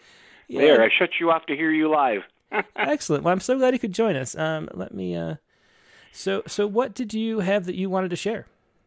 I did a poem on uh, actually when it came across a piece on Jack Kerouac, how he's doing a podcast it absolutely fascinated me because he's been dead forever, right? Yeah. What? So how's Jack Kerouac doing a podcast? That's interesting. I didn't. Well, that's that. the whole thing. Uh, the article never really explains it. Some people got this idea, and I got the thing here on it. It's from the Literary Hub, the Hub, and they're talking about mm-hmm. Kerouac podcast. They're doing what I'm guessing because I didn't delve that far into it. Is that they're doing what Jack Kerouac might have said. Mm-hmm. which totally grabbed my imagination. Interesting, yeah. Because I think Jack is had a huge impact on our world that we don't ap- appreciate properly. and he keeps coming up in my world. So I wrote this piece called 1418 and a half Clouser Avenue, Orlando. That's really. Have you listened to the podcast at all, or just read the article? I'm, no, i couldn't they... find it. Oh, yeah. I, I, thought this is so stupid. It's worth a poem. And yeah. all this Kerouac stuff started haunting me, so I dashed this, stuff off, and I then I blasted off a copy to you. I, yeah, that, that is so interesting because I, I, was wondering if they have like an actor playing Kerouac. You know, I don't know. I don't know what they're doing. just, but I just I, I didn't know where to chase it. And I, I've had my granddaughter and daughter here for two and a half months this summer, having a mm-hmm. great time. So I've never had too much spare time to do this stuff, right? Mm-hmm. And I got into this, but Kerouac has touched me in so many ways in my life, I can't believe it. So I wrote, I wrote a little ditty about Kerouac in our world. There's always stuff, you know, history repeats itself, eh? Yeah, yeah. And I see all this other stuff going on. And I thought, you know what, Kerouac is repeating himself. We just haven't realized it yet. Yeah, that's great. Well, I'm looking forward to hearing this. Go ahead whenever you're ready. Okay, thank you. I'll start right now if you like. Yeah, go. Here we go. 14 and a half, no, sorry, 14, 18 and a half Clouser Avenue, Orlando. That's where Jack Kerouac, and they announced that On the Road Again became a huge thing, and that's where he wrote Dharma Bums. It's now a reading retreat, uh, writing retreat. Route 66 stares me down as I glaze at first, mindless at it, but I don't see, really see it. It comes as a vision with so many questions. Did Todd and Buzz share this dream? Did they dream an adventure? Or just victims of Corvette culture? Canned Heat were on the road again. Bobby Troup sang about it. How how it could kick two thousand miles all the way. The Biggie on the road brought out the best in Dharma bums. But I had a vision in that flash, that splash of truth, ripped to the heart, dipped to my soul, to the alley in Duluth, sent Zimmerman to shake another beat to generate. He beat poets to new beat for beat poets. A Stratocaster cried, the band um, marched by. Some folks were never the same. Some folks claimed music died that day. Jack wailed, I'm not a beatnik, I'm a Catholic. The world gained a new vision. Maybe they could be Buddhists too. Poetry, music, television, movies, radio, internet, suffragettes, presidents and kings. Maybe we're all just the illegitimate children of Jack Kerouac. Very interesting. Thanks so much for sharing that, uh, Jerry. And uh, that was 14, 18 and a half, Clouser Ave, Orlando. Um, I've actually never read On the Road, and this makes me really reminds me that I really want to. So thanks for thanks for sharing this. It's it's interesting. I got to find the podcast too. Okay, thank you very much for calling, Tim. I appreciate. It. Thanks again for all you do. Great show again today. Yeah, yeah, my pleasure. Glad you could call in. Thanks. Bye. Bye bye. Yeah, it was uh, Jerry Stephenson. And um, let's see, we have a bunch of first time callers. So let's do them first, and then we'll get back to um, some regulars as well. Um, and the f- next first time caller here is at a 720 number. And we'll see who that is if we have the poem. Hello. Hey, this is Tim with Rattle, and you are live on the air. Who am I talking to? Lisa Gibson. Hey, Lisa. I'm so glad you could join us. And where are you calling from? Uh, Littleton, Colorado. Oh, great. Uh, let me see. So, so was uh, what poem did you want to share? Uh, swimming in your ocean. Okay, and was that a uh, poet's response submission? Yes. Uh huh. Okay, let me uh, let me pull it up then. Um, so, All is right. there anything you want to say about this before you read it? Uh, no, I just read it from the prompt from last week, and um, yeah. Okay, cool. Well, go ahead whenever you're ready. I'll, I'll put it up. Okay, I did put an audio to it, but um, yeah, I'm happy to read it. Yeah, it's fun to have you read it live, if you don't mind. I could play the audio too. Yeah, no worries. Okay. I've given myself over to you. I meant to hold back, to stay safely on the shore. Instead, I allowed myself to get swept up and carried away into the consideration, tenderness, and desire being tossed my way. I let my feelings wander and did not contemplate the outcome, not once. Rushing after you like a child, chasing the ebbing tide, delighting in the moments the cool water would wash over my feet, trying to clutch onto us even tighter, but being left with empty, salty hands. Swimming in your ocean completely changed me. Each time I ran out to meet the wave, I left a bit of me behind. In the end, I was exhausted and disenchanted with what I had done. So I left her with you. She has been yours to look after. You are my only connection back to her, the woman that I used to be, the one that allowed herself to chase the ebbing tide, to hope, to dream, and to love. Ah, beautiful poem. Thanks so much for sharing that, Lisa. That was Swimming in Your Ocean, a great metaphor. Yeah, thank you. Yeah, I hope you can call in again soon. And where are you calling from again? I don't know if I asked the first time. I like to keep track. Littleton, Colorado. Ah, great. Well, I'm so glad you could join and uh, hope you do again soon. Yeah, thank you. Okay, bye. Bye. That was Lisa Gibson with Swimming in Your Ocean.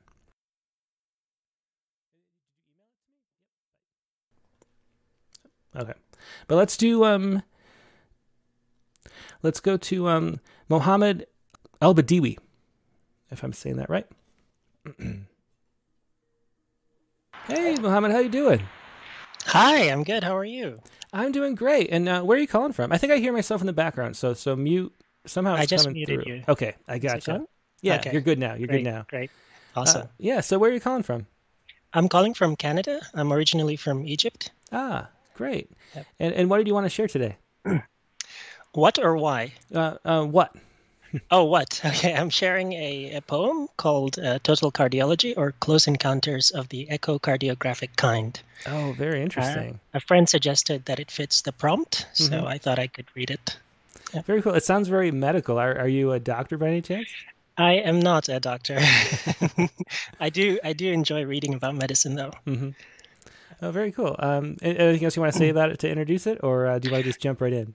Sure, I'll give a very brief introduction. I had a heart exam a couple of days ago, a, a routine exam, and um, it was boring for the most part. Um, but I decided to write about it. So I wrote about it on the way back, a bit more exaggerated, a bit more fun. It was a grim day, so this cheered me up.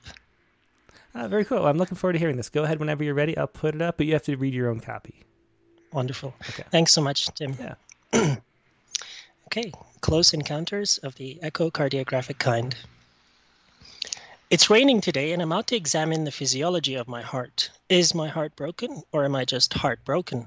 Ha ha ha, I joked with myself on the way to the clinic. Total Cardiology, Cardiodiagnostics. What a name. Hello, dear. I'd like you to take your shirt off, please. Yes, doctor, I said, realizing this is the most intimacy I've had in years. Lay down on your back right here. I'm going to shave a few hairs off. I hope you don't mind. I truly didn't. Grabbing a scope, my doctor lubricated it and gently pressed it against my chest. My heartbeat accelerated, and I feared this heartless, mindless machine would betray my trust, expose my lust for nothing more than human care, human touch, biological espionage. I breathed as best I could, as a doctor might imagine I would, tightening my body a little to appear somewhat presentable. I hope my doctor finds me in reasonable health, I thought.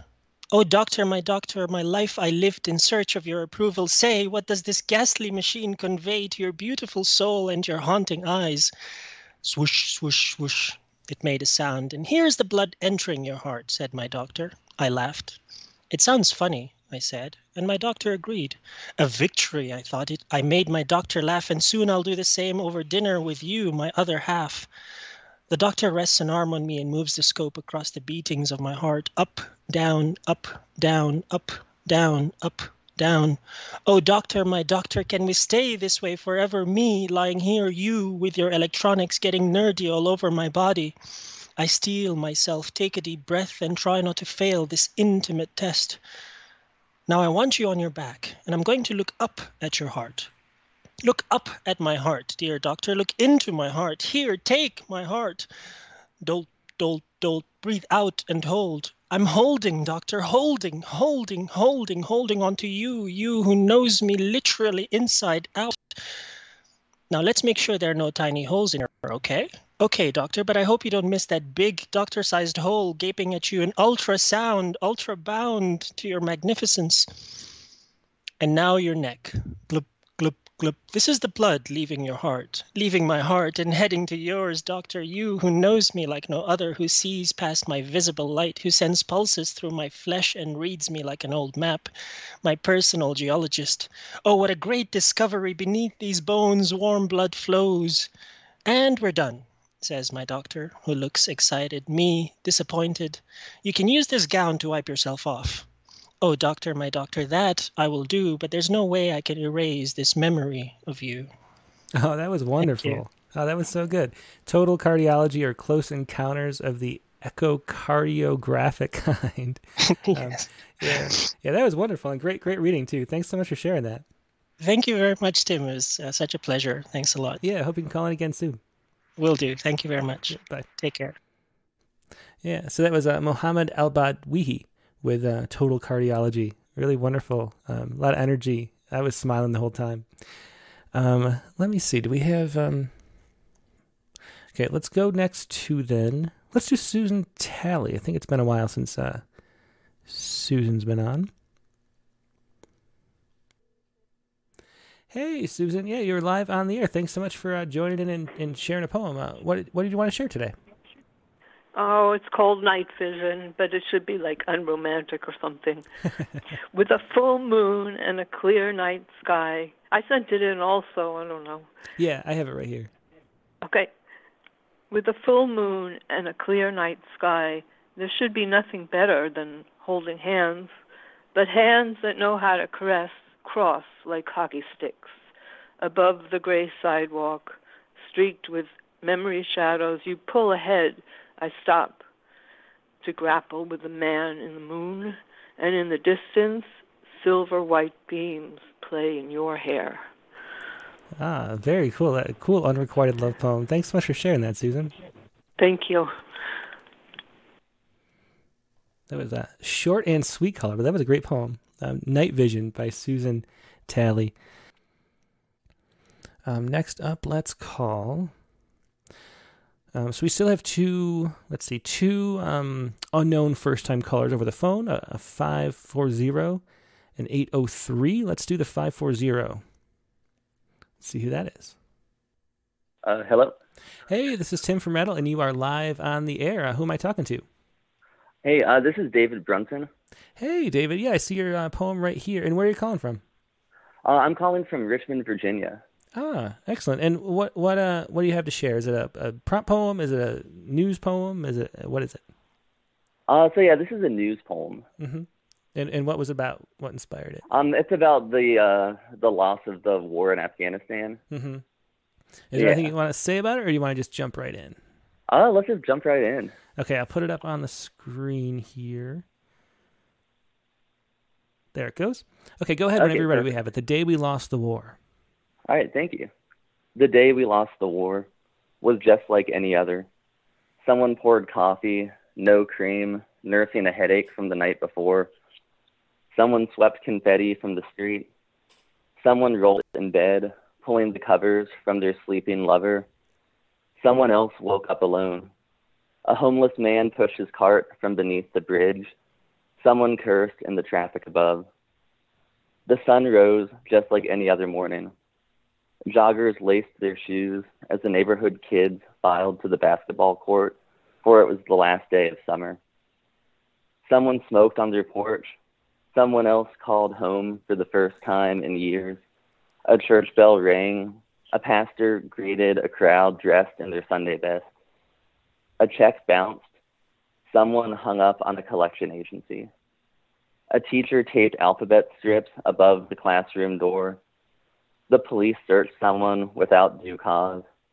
Someone drove to the overlook, photographed the skyline. Yes, the day we lost the war was just like any other. A TV screened smoke from somewhere far away, far above the frightened faces. A poet scribbled a few lines, then thought of something else. Yeah, great poem. Uh, it captures the same thing, um, you know, a similar thing that Megan Sterling's poem was, and, and so many of the poems did. Just this, this way that, it, that things don't affect us. I mean, there's it's just it's hard to even wrap your mind around how little things seem to affect us here. Um, yeah, exactly, and it's we have a bad habit of sort of like exporting um, violence and trauma to like the third world, um, quote quote unquote 3rd mm-hmm. world. Yeah. Um. So yeah, you know the the poem sort of like yeah, looking at that and culpability and complacency on like our part as well. Yeah, yeah. Well, th- thanks so much for sharing that. It was a great poem. I appreciate it. Yeah, thanks. Thanks for inviting me. Yeah, yeah. I hope you can call again sometime. Definitely. Okay. Thanks again. Yep. Bye. Bye. Okay. Yeah, that was um David Branson. Oh, yeah, and I have another person to call too. Let me get David Branson. So I totally forgot that we had Tamara Reed. Reid, I was gonna um share. Let me see, David. I just have too much going on. I kind of forget what I have planned in the in the course of the show. So um yeah, let me um let's let's call up next. So it was supposed to be 15 minutes ago. I'm sorry to sorry to keep her waiting. Um, we were going to talk to at the 30. We were going to talk to um, Tamara Reid from France about her poem Self Doubt, which was the Ekphrastic Challenge winner for July. Let's call up Tamara right now. Hey Tamara. Hi. Yeah, thanks so much for joining me. Sorry it was a little late. I um I had it on a sticky note to call you at 10:30 and then um you know, you know, things ha- something's going on. I forgot, but I'm glad you sent me a message to poke me and remind me there a little bit. Um, but yeah, so it was your poem that um, was the artist choice for the Ekphrastic Challenge this week, and um, I'll put the Ekphrastic um, the image on screen right now for everybody to see in case you know if you're watching at home and you haven't seen it. It's this photograph by um, Lynn Tate, um, which she called Waste, and it's this it's this uh, sunset. There's smokestacks in the background. Looks like maybe trees and a shoreline. And then some kind of i don't know if it's a it's either a duck flying one way or a bat flying the other. I'm not sure exactly what it is. Um, but um, this was the poem um, the, the, or the uh, the picture that tamara was writing about here. So um so first of all um so so what was um what was going through your mind as you as you encountered this painting to write the poem? So many things. Um you know, lately I've been writing a lot about um, uncertainty in the future um, and perception and reality.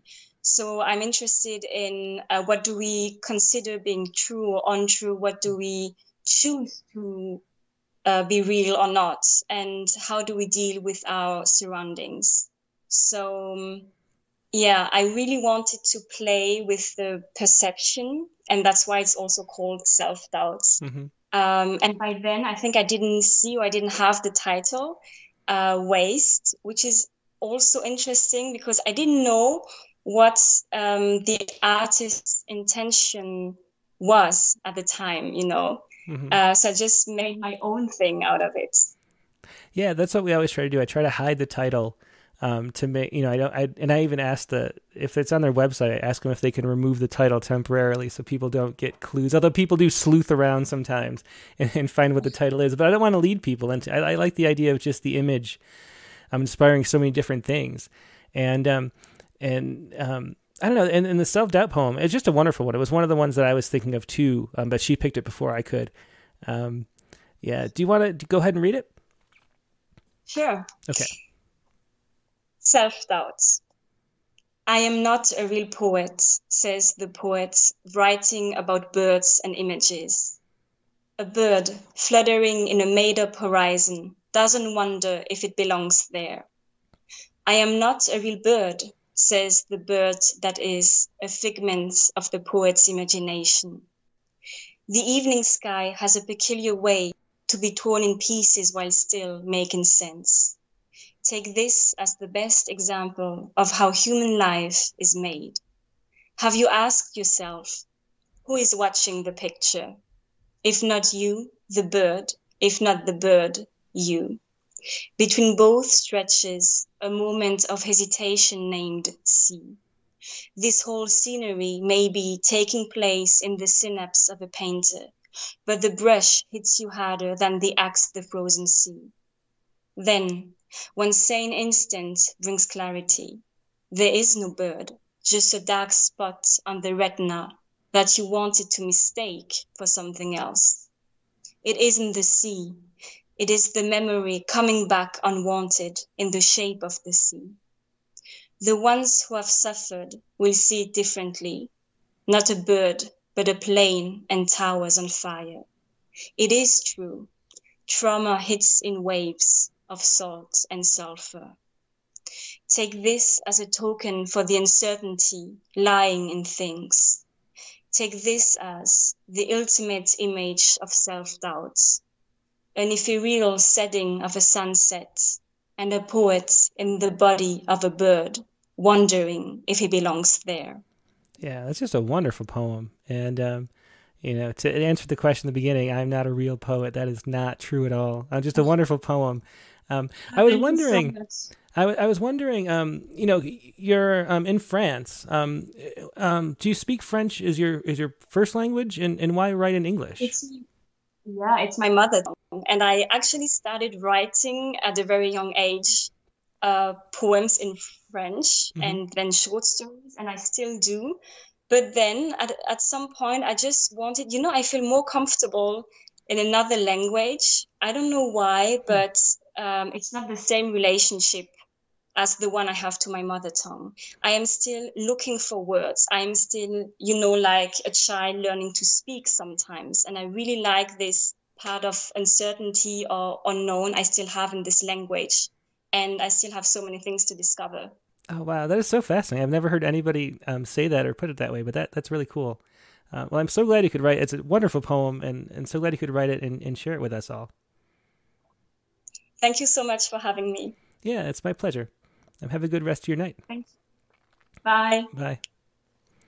Yeah, so that was a Tamara Raid with um, um with uh, self doubt, and um, we'll try to get the other poet. We have a oops, we have another poet um coming up on Thursday. The um the editor's choice, and we'll see um if um, if that poet who is uh, remains a mystery until Thursday, um, if they can come next week, and we'll talk about um, their interpretation of this poem. So uh, let's go back to the open lines, and um, let's see if um, let's do Vicky Miko, and um, let's see. Yeah, let's do Vicky Miko because we haven't had Vicky on video very much. Let's see if we get this to work. Hey, Vicky, how you doing today? Oh, Tim, hi. hi. I did not expect that. Sorry. Yeah, no, no problem. But uh, but I see you great, and you're coming in great. So um, let's share what you have okay. have this week. Well, I have two poems. Uh, they're they're kind of short. Um, first of all, I'm I'm going to look forward to the second interview with Marcela. That was great.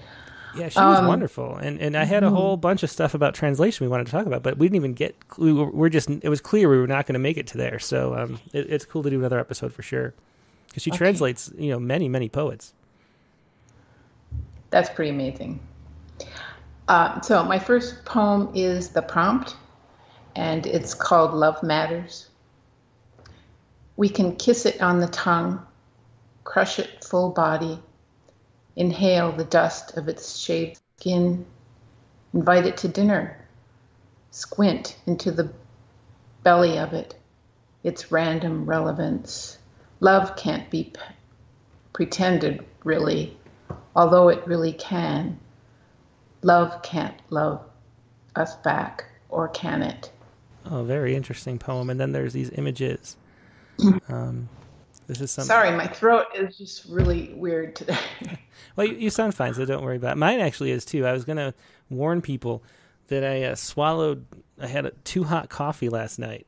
and I, am oh, pushing the, the, the um, the cough button, but my throat is very irritated. Instead of spitting out like I should, I swallowed it. So, and now, oh, anyway, yeah, because I was sitting at my desk. I should, I just didn't want to make a mess. I thought it was cool. Anyway, um, so these, yeah, so we have these two images. There's a graffiti um, uh, wall with these love, you know, different um, messages of love, and then love reduced is the second image here.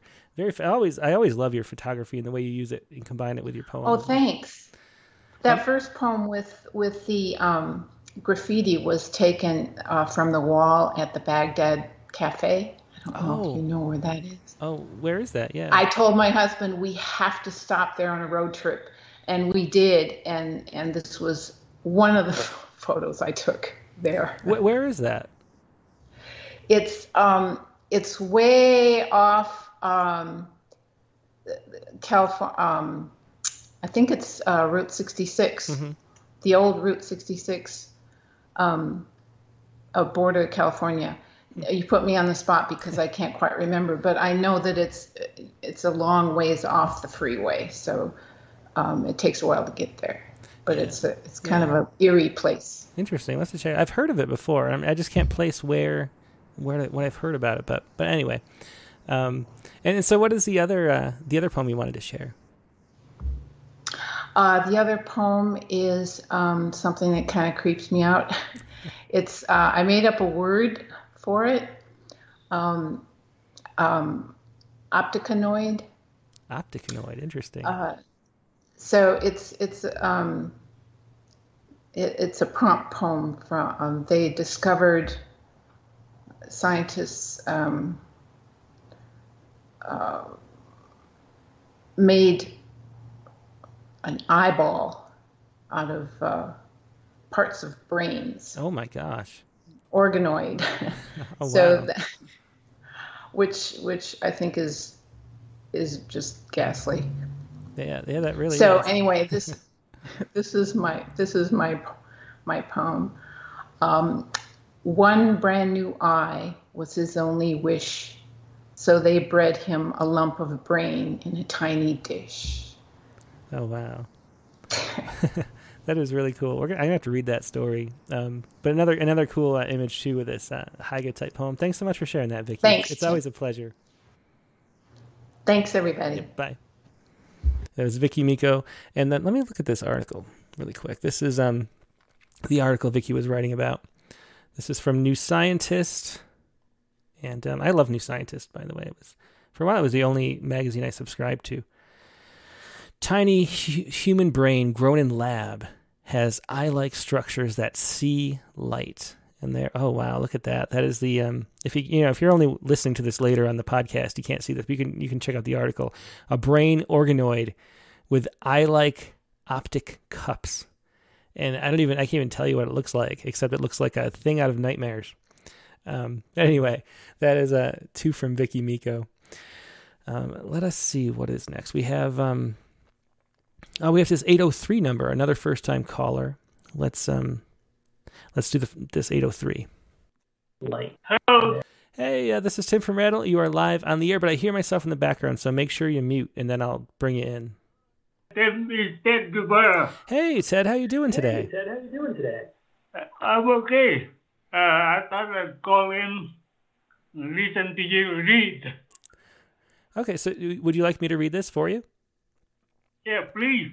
Okay. Yeah, you're more, you know, clear and, you know, eloquent at it. Okay, well, I definitely will. I'm very happy to. But this is um, a prompt poem. The second our theme song spun out of color. Is that the right one? Correct. Yes. Okay, great. Well, I'm so glad that you could uh, share this. I, I always love your poems. Um, and you sent a few. Do you want me to read both? Yeah, please. Okay, and, and what is the second one? Is that a prompt too? Second one is from a, a poem from the nice book. Ah, great, great, That thanks. is the last poem. Uh huh. Okay, yeah, I'll read them both. I'll um and listen to it um on the air. Okay. Yeah. Okay. Thanks, Ted. Thank you. Sure. It was uh, Ted Guevara, and once again, I where is his book? I can't reach it from here, but um, he's got his book Nice, um, which he sent me a copy of. And if ever, anybody would like to send me a copy of any of your books or anything, um, feel free, and um, you know, we'll share them periodically and things like that. Which actually reminds me of another thing that I had on my post-it note that I forgot, which we'll do after this. Um, okay, but let's share these uh, these two poems by Ted um, Bernal Guevara. This is uh, the, the prompt poem. Um, the second our theme song spun out of color. It is no longer about us, this festering. There's no more skin to bubble from or blame to go in and out of. It's about time. These are the ruins of infatuation years ago, when it was clear the color of wine, definite red, definite white. We remember holding it up to the light. There's no glint now, even if we mix it with memory. Drink to our current days of highlights, of distrust, of pain from the flesh, or hue. C- control was another passenger who needn't be sat.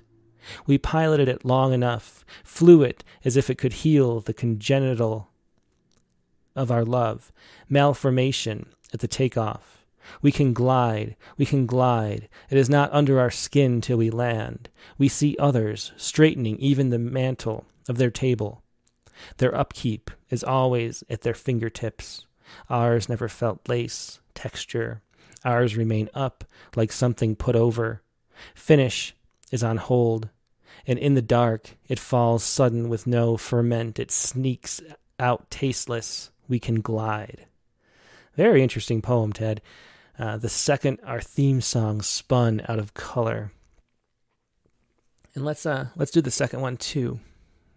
This is uh from from Ted's book Nice. Oops, what did I do? Okay, zoomed. There we go. This is um the stay and move. It is evening, and I will pass again your distress by the table and chair. It is with the umbrella, my conscience, spines bent in the middle, so it can't open. My promise is like the grip of the doorstep. We never had to prop anything open. It has always been in the foyer, this unpacking of a bright day, but it is with the night that I place you deep within the house. In the living room, I see furniture. You see obstacles unsettled in the plush. Both of us must weigh in. They're placed where they are, not only to give notion, we must give them covenant, their function that in the space they're in we are also in. I have no fear of leaving, but I dread you being not in the room. Outside the door there is calm, and there is whirlwind. Another very good poem by Ted. Um, Ted's got this freestyle. I like the way he moves through a poem. That is stay, the Stay and Move um, by Ted Guevara. Now we're gonna get to more more um, poets too, and I was gonna share this, but we have a lot. Oops, we have a lot of. Um, I have a um, a broadside that Taylor Molly um, sent to us, but I'm gonna share that next week because we have a lot of open lines still, and we're we're past well past two hours now on the show. But um, we have Zachary Honeycutt, and we have um, um, let's see, we have Spartacus if he's still here. We have uh, Mike Bales. We have um, Richard Westheimer and Nivadi Karthik. If, if everyone's still here, I want to I want to try to get in as many as I can in the next like 15 minutes or 20 minutes or so. So um, let's go next to um, uh, Zachary Honeycutt. Hey, Zachary, you're live on the air. How you doing today? I'm good. How's it going, Tim? Oh, it's going great. Um, so what do you have you want to share with us? Yeah, I, I emailed you. I got two sonnets today that kind of have to do with unrequited love that I'd like to share. That that sounds good. Why don't you go ahead and just read them? We'll try to try to be quick about it. Let's uh, sonnet four and sonnet thirteen. Why don't you go ahead, unless there's something specific you want to say about them? Um, I'd like to say something about the second one, but let me read the first one. Okay, yeah, sounds good. All right. Sonnet four. Upon a not so hot but humid day, I rediscovered her, my fleeting thought, a girl to whom stood out on my mind's bay, yet not so out of reach for me, I thought. But on that day when we both breathed new air, I greeted her just as cordially then. Yet now her language, as if bound a snare, colder to me, entangled me again. And I could feel her frank, forlorn dismay like an arrow, her eyes to my gut did shoot. For before she swooned, and her smile leapt my way, now days between us, iron resolute. Wait, she tapped my desk and smiled as she passed. Intent like hers lies deeper than ships crashed. Yeah, good, good end couplet there. You like that? okay, so then, then sonnet thirteen. What was it you wanted to uh, share about that? Yeah, so this is sonnet 13. Yeah, no. Um, this one, uh, I just really like it. Kind of goes back and forth between the future and the past, and Mhm. that's kind of like the essence of the poem. It was about this girl that I knew in college uh, that I used to walk to uh, to and from with cl- uh, to classes and stuff, and we both liked each other. But I had kind of mixed feelings about her, and the poem kind of just goes back and forth between sorting out those feelings, and there's some good images and metaphors in there. So I just thought it would be appropriate for today for the theme. Yeah, sounds good. Uh, let's hear it. Okay, Sonnet 13. I recall that day when our eyes first met. You smiled at me from your ivory chair. And not one moment still do I regret the sweet memory of your being there. You waited for me with that eager stare, She thinks she's gravity. I cling to her. You knew your hair was blonde, your skin was fair. As if she's the sun, I revolve round her. Empty space revolves round her and in her. There's too much debris between her and me. Her ego was big, then it got bigger, and she presumed our future history. She is the moon now, the side that is dark, and by her own words, she's snuffed out the spark. That was Sonnet 13, two, two poems by Zachary Honeycutt. Thanks, Zachary. It's always a pleasure to hear your uh, formal poems. Thank you. Hey, um, I just really quick, I wanted to give a shout out to uh, what was her name? Um, Natalie Frias. I Mm-hmm. read her poem yesterday that you published. I, uh, the 15 year old. I thought that that was really, really uh, cool. Um, Yeah, very creative. Yeah. I really liked the end of it too. I liked how she uh, talked about a paper person's heart, and you know, like just the symbolism in that poem. I, I thought it was very prolific for someone so young. Yeah, yeah, definitely a very cool one. So go back, uh, anybody, and check that It was Saturday's poem on rattle.com or check the um, 2021 uh, Rattle Young Poets Anthology. But, but thanks, Zachary. Yeah, no problem. Yep, bye.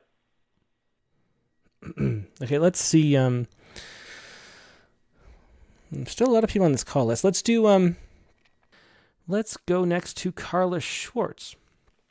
If I haven't got to yet, I'm trying to get to everybody. We'll see if we can do it. Yeah. Hey, Carla, how you doing today? I'm doing well, thank you, thank you. I mean, uh, you know, waiting for the hurricane and um, all this stuff.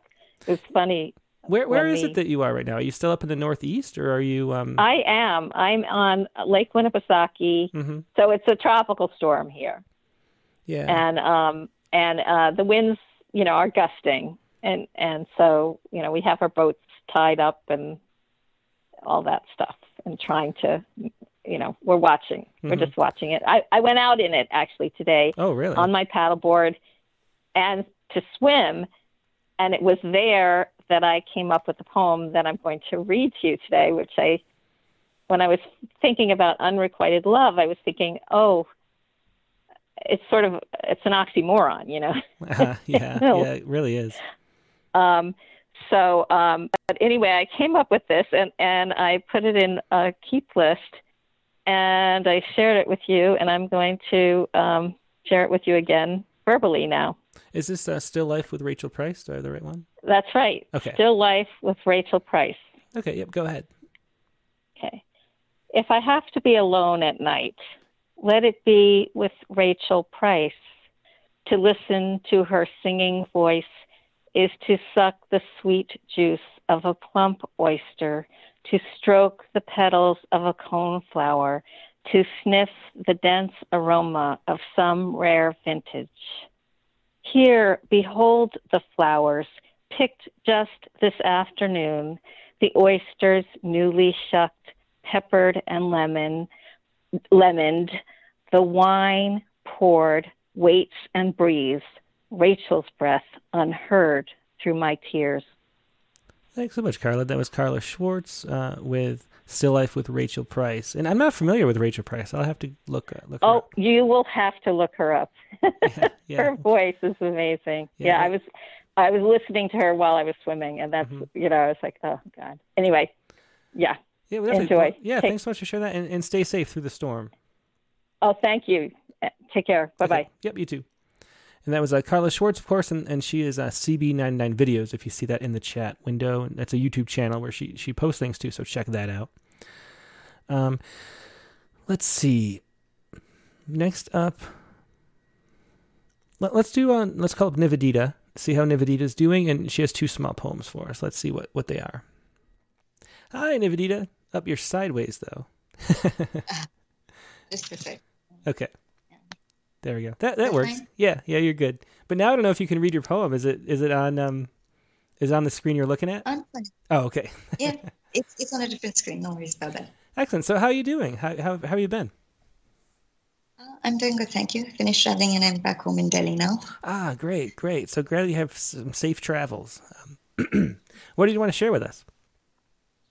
Um, I have a small prompt poem and a small poet's response poem, so anything works. Yeah, sure. Let's do the prompt poem first. That's the one I happen to have up, and the unrequited love one. Uh-huh. Every time I see you, you melt a little, and my heart skips a beat. Every time I touch you, I'm surprised anew by how soft and pillowy you feel.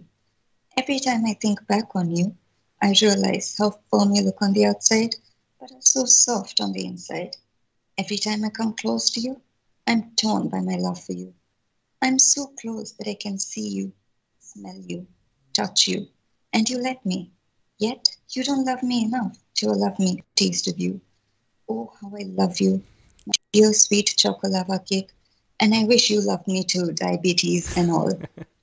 and the title is A Diabetic's Letter to the Love of His Life. Yeah, I was waiting for the punchline.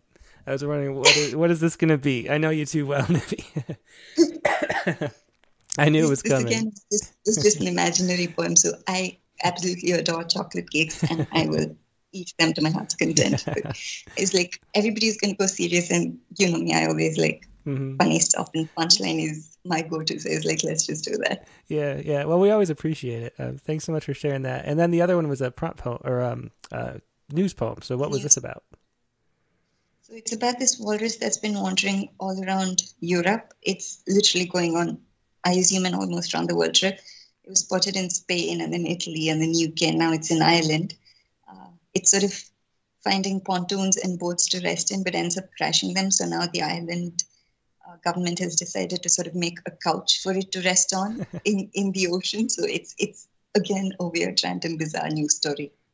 uh, well, we see the walrus they're climbing on a boat um, and this is from um, UPI.com. Walrus on Irish coast to get a floating couch after sinking boats. Uh, another another interesting story um, from the from the world of strange stories. Um, so check that out, um, everybody. Home. Won't play the video this time, but um, let's just hear the poem. Go ahead whenever uh, you're ready with that. The travel restrictions no longer apply, as clearly evinced by the shenanigans of a certain Wally, a walrus bitten by the wanderlust bug.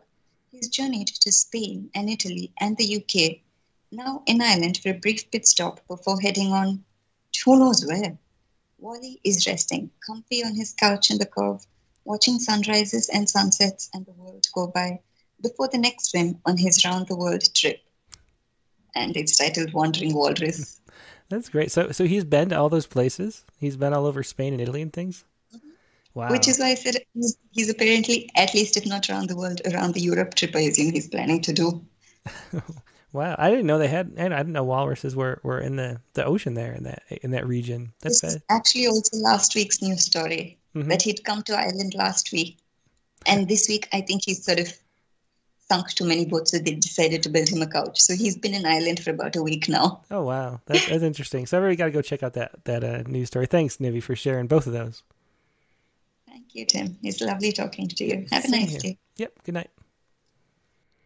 Let's do uh, Joseph Nolan, and we'll try to be quick about it too. Hello. Hey, Joseph. How you doing? Good, Tim. How are you? I'm doing great. Great to hear you. It's been a little while. been, I think it says since April that you're on last. So I'm glad you could call in and share another poem. What do you got for us? Wildfire. Excellent. Anything you want to say about it? It kind of sounds self-explanatory based on the title. Yeah, California wildfires, ongoing fire season. Mm-hmm. Well, go ahead whenever you're ready then. Okay. Wildfire. A quiet, silent ember burning still beneath the mounds of ashes on the blackened hill. Black posts, stripped of leaves and green, screaming in mute witness to cruel rage of flames birth and growth and life, ruined in an hour's flying fire for the wind. The whipping, driving gale in homes brought down to concrete slabs with only chimneys standing. A quiet, silent ember burning still, waiting to return when given will. From rain gone short and grass grown long, waiting to return in crackling song. Excellent, Joseph Nolan. Always love the way you read that uh, that uh, half singing version of it. Great poem and, and great recitation once again. I'm, I'm glad you could call in again. Thanks, Tim. See you later. Yep. Have a good one. And that's going to have to uh, wrap up the callers today. We're over two and a half hours now on the show. So if everybody, if I didn't get to, like um, Mike Bales, I'm sorry, and T.R. Pelson, Jay Langford, Richard Westheimer, you have a poem for next week at least. So hopefully um, you can be maybe take a break, week off um, from writing a new poem or, or just share what you wanted to share this week, next week, or or whatever. Um, so really quickly, I don't want to, we're already over time, but my sciku for the week uh, was based on this story from um, uh, what was this from? Virginia Institute of Marine Science. Uh, speaking of eyeballs, this here's another picture of a this is a fish eyeball, but um, the st- the article is cloud shadows cue mini migrations, and it's about this um the Great Migration, which happens every day, of um, these little marine invertebrates from different layers of the water column, from the twilight zone into the daylight side, because they have to feed where food is, but if it happens during the day, they get eaten. And what this study found is that these little, um, you know, zooplankton and things uh, who do this daily vertical migration up the water column and back down to avoid predators, um, every time a cloud passes by, they shift too. And so end up using a lot more energy than we expected. Um, so it changes the energy balance. Calculations and what we think of is, is how much is consumed and things like that, just because every time clouds go over, they recognize changes in the uh, light coming through the ocean um, as small as about 10% difference in light, enough that you don't really perceive it on the surface, but it makes a difference and they swim down or, or swim up to feed more when it gets darker and swim down when it gets brighter. And um, so my sciku, really quick about that, was right here. Your sciku for today. Right now, just a passing cloud shadow. Right now, just a passing cloud shadow. That is my sciku for today, and that is the show for today. Thanks, everybody. It's been a really wonderful one, actually. Great poems on the open lines. Um, Marcela was wonderful. Great poets respond poems early on. Um, seems like a long time ago. It's been a long episode, um, but just wonderful stuff. So thanks everybody for being a guest uh, and for joining in, calling in, sharing stuff, sharing comments, watching. It's always really a pleasure to do these. Um, now, next week's guest is going to be Brendan Constantine, who, if, if you're an LA poet, you definitely know. If, if you've you know been in the area and know the LA poetry scene, you definitely know Brendan Constantine. He's a legend. We interviewed him in the LA Poets issue of Rattle, which was number 52, maybe. Um, but he's sort of the the perfect LA poet. His his comes from an acting background. His family were were um, actors. Um, he's a great performer, just wonderful poet and teacher. He's one of those people that I think I don't understand why he's not nationally well known and one of the people who wins all the awards and things. It might just be because he's a, a, a school teacher and not an academic participating in all the things where the awards are generated. Um, but his newest book is Dementia, My Darling. He also does things like teaches um, poetry um, in, in in elderly care centers, which is what Dementia, My Darling is about. Um, he's a whole new manuscript though. Uh, but he's re- reading mostly from that. But he's just a wonderful poet. That'll be Brendan Constantine, Rattlecast number 108. And the prompt for next week is going to be a portmanteau, or pe- portmanteau, I think you'd say. Portmanteau is a blend of two words that combines their meaning. For example, brunch, which is breakfast and lunch, spork, um, and sitcom are portmanteaus. And portmanteau is a portmanteau too, I think. Uh, write a poem containing one or more portmanteaus and feel free to make up your own, which will probably be most of the fun. So that is your prompt for next week uh, portmanteaus. And the guest for next week, once again, is Brendan Constantine. And that'll be Rattlecast number 108 at the regular time, Sunday, August 28th, 8 p.m. Eastern Time. Wait, no, I wrote the wrong date down. I gotta change that uh, that flag. It's Sunday, August 29th. Um, I didn't I did add the math wrong. So Sunday, August 29th, 8 p.m. Eastern Time, 5 p.m. Pacific. Brendan Constantine. Uh, we'll see you then. Hope you have a great week, and I'll see you on Friday for the critique of the week too. Goodbye.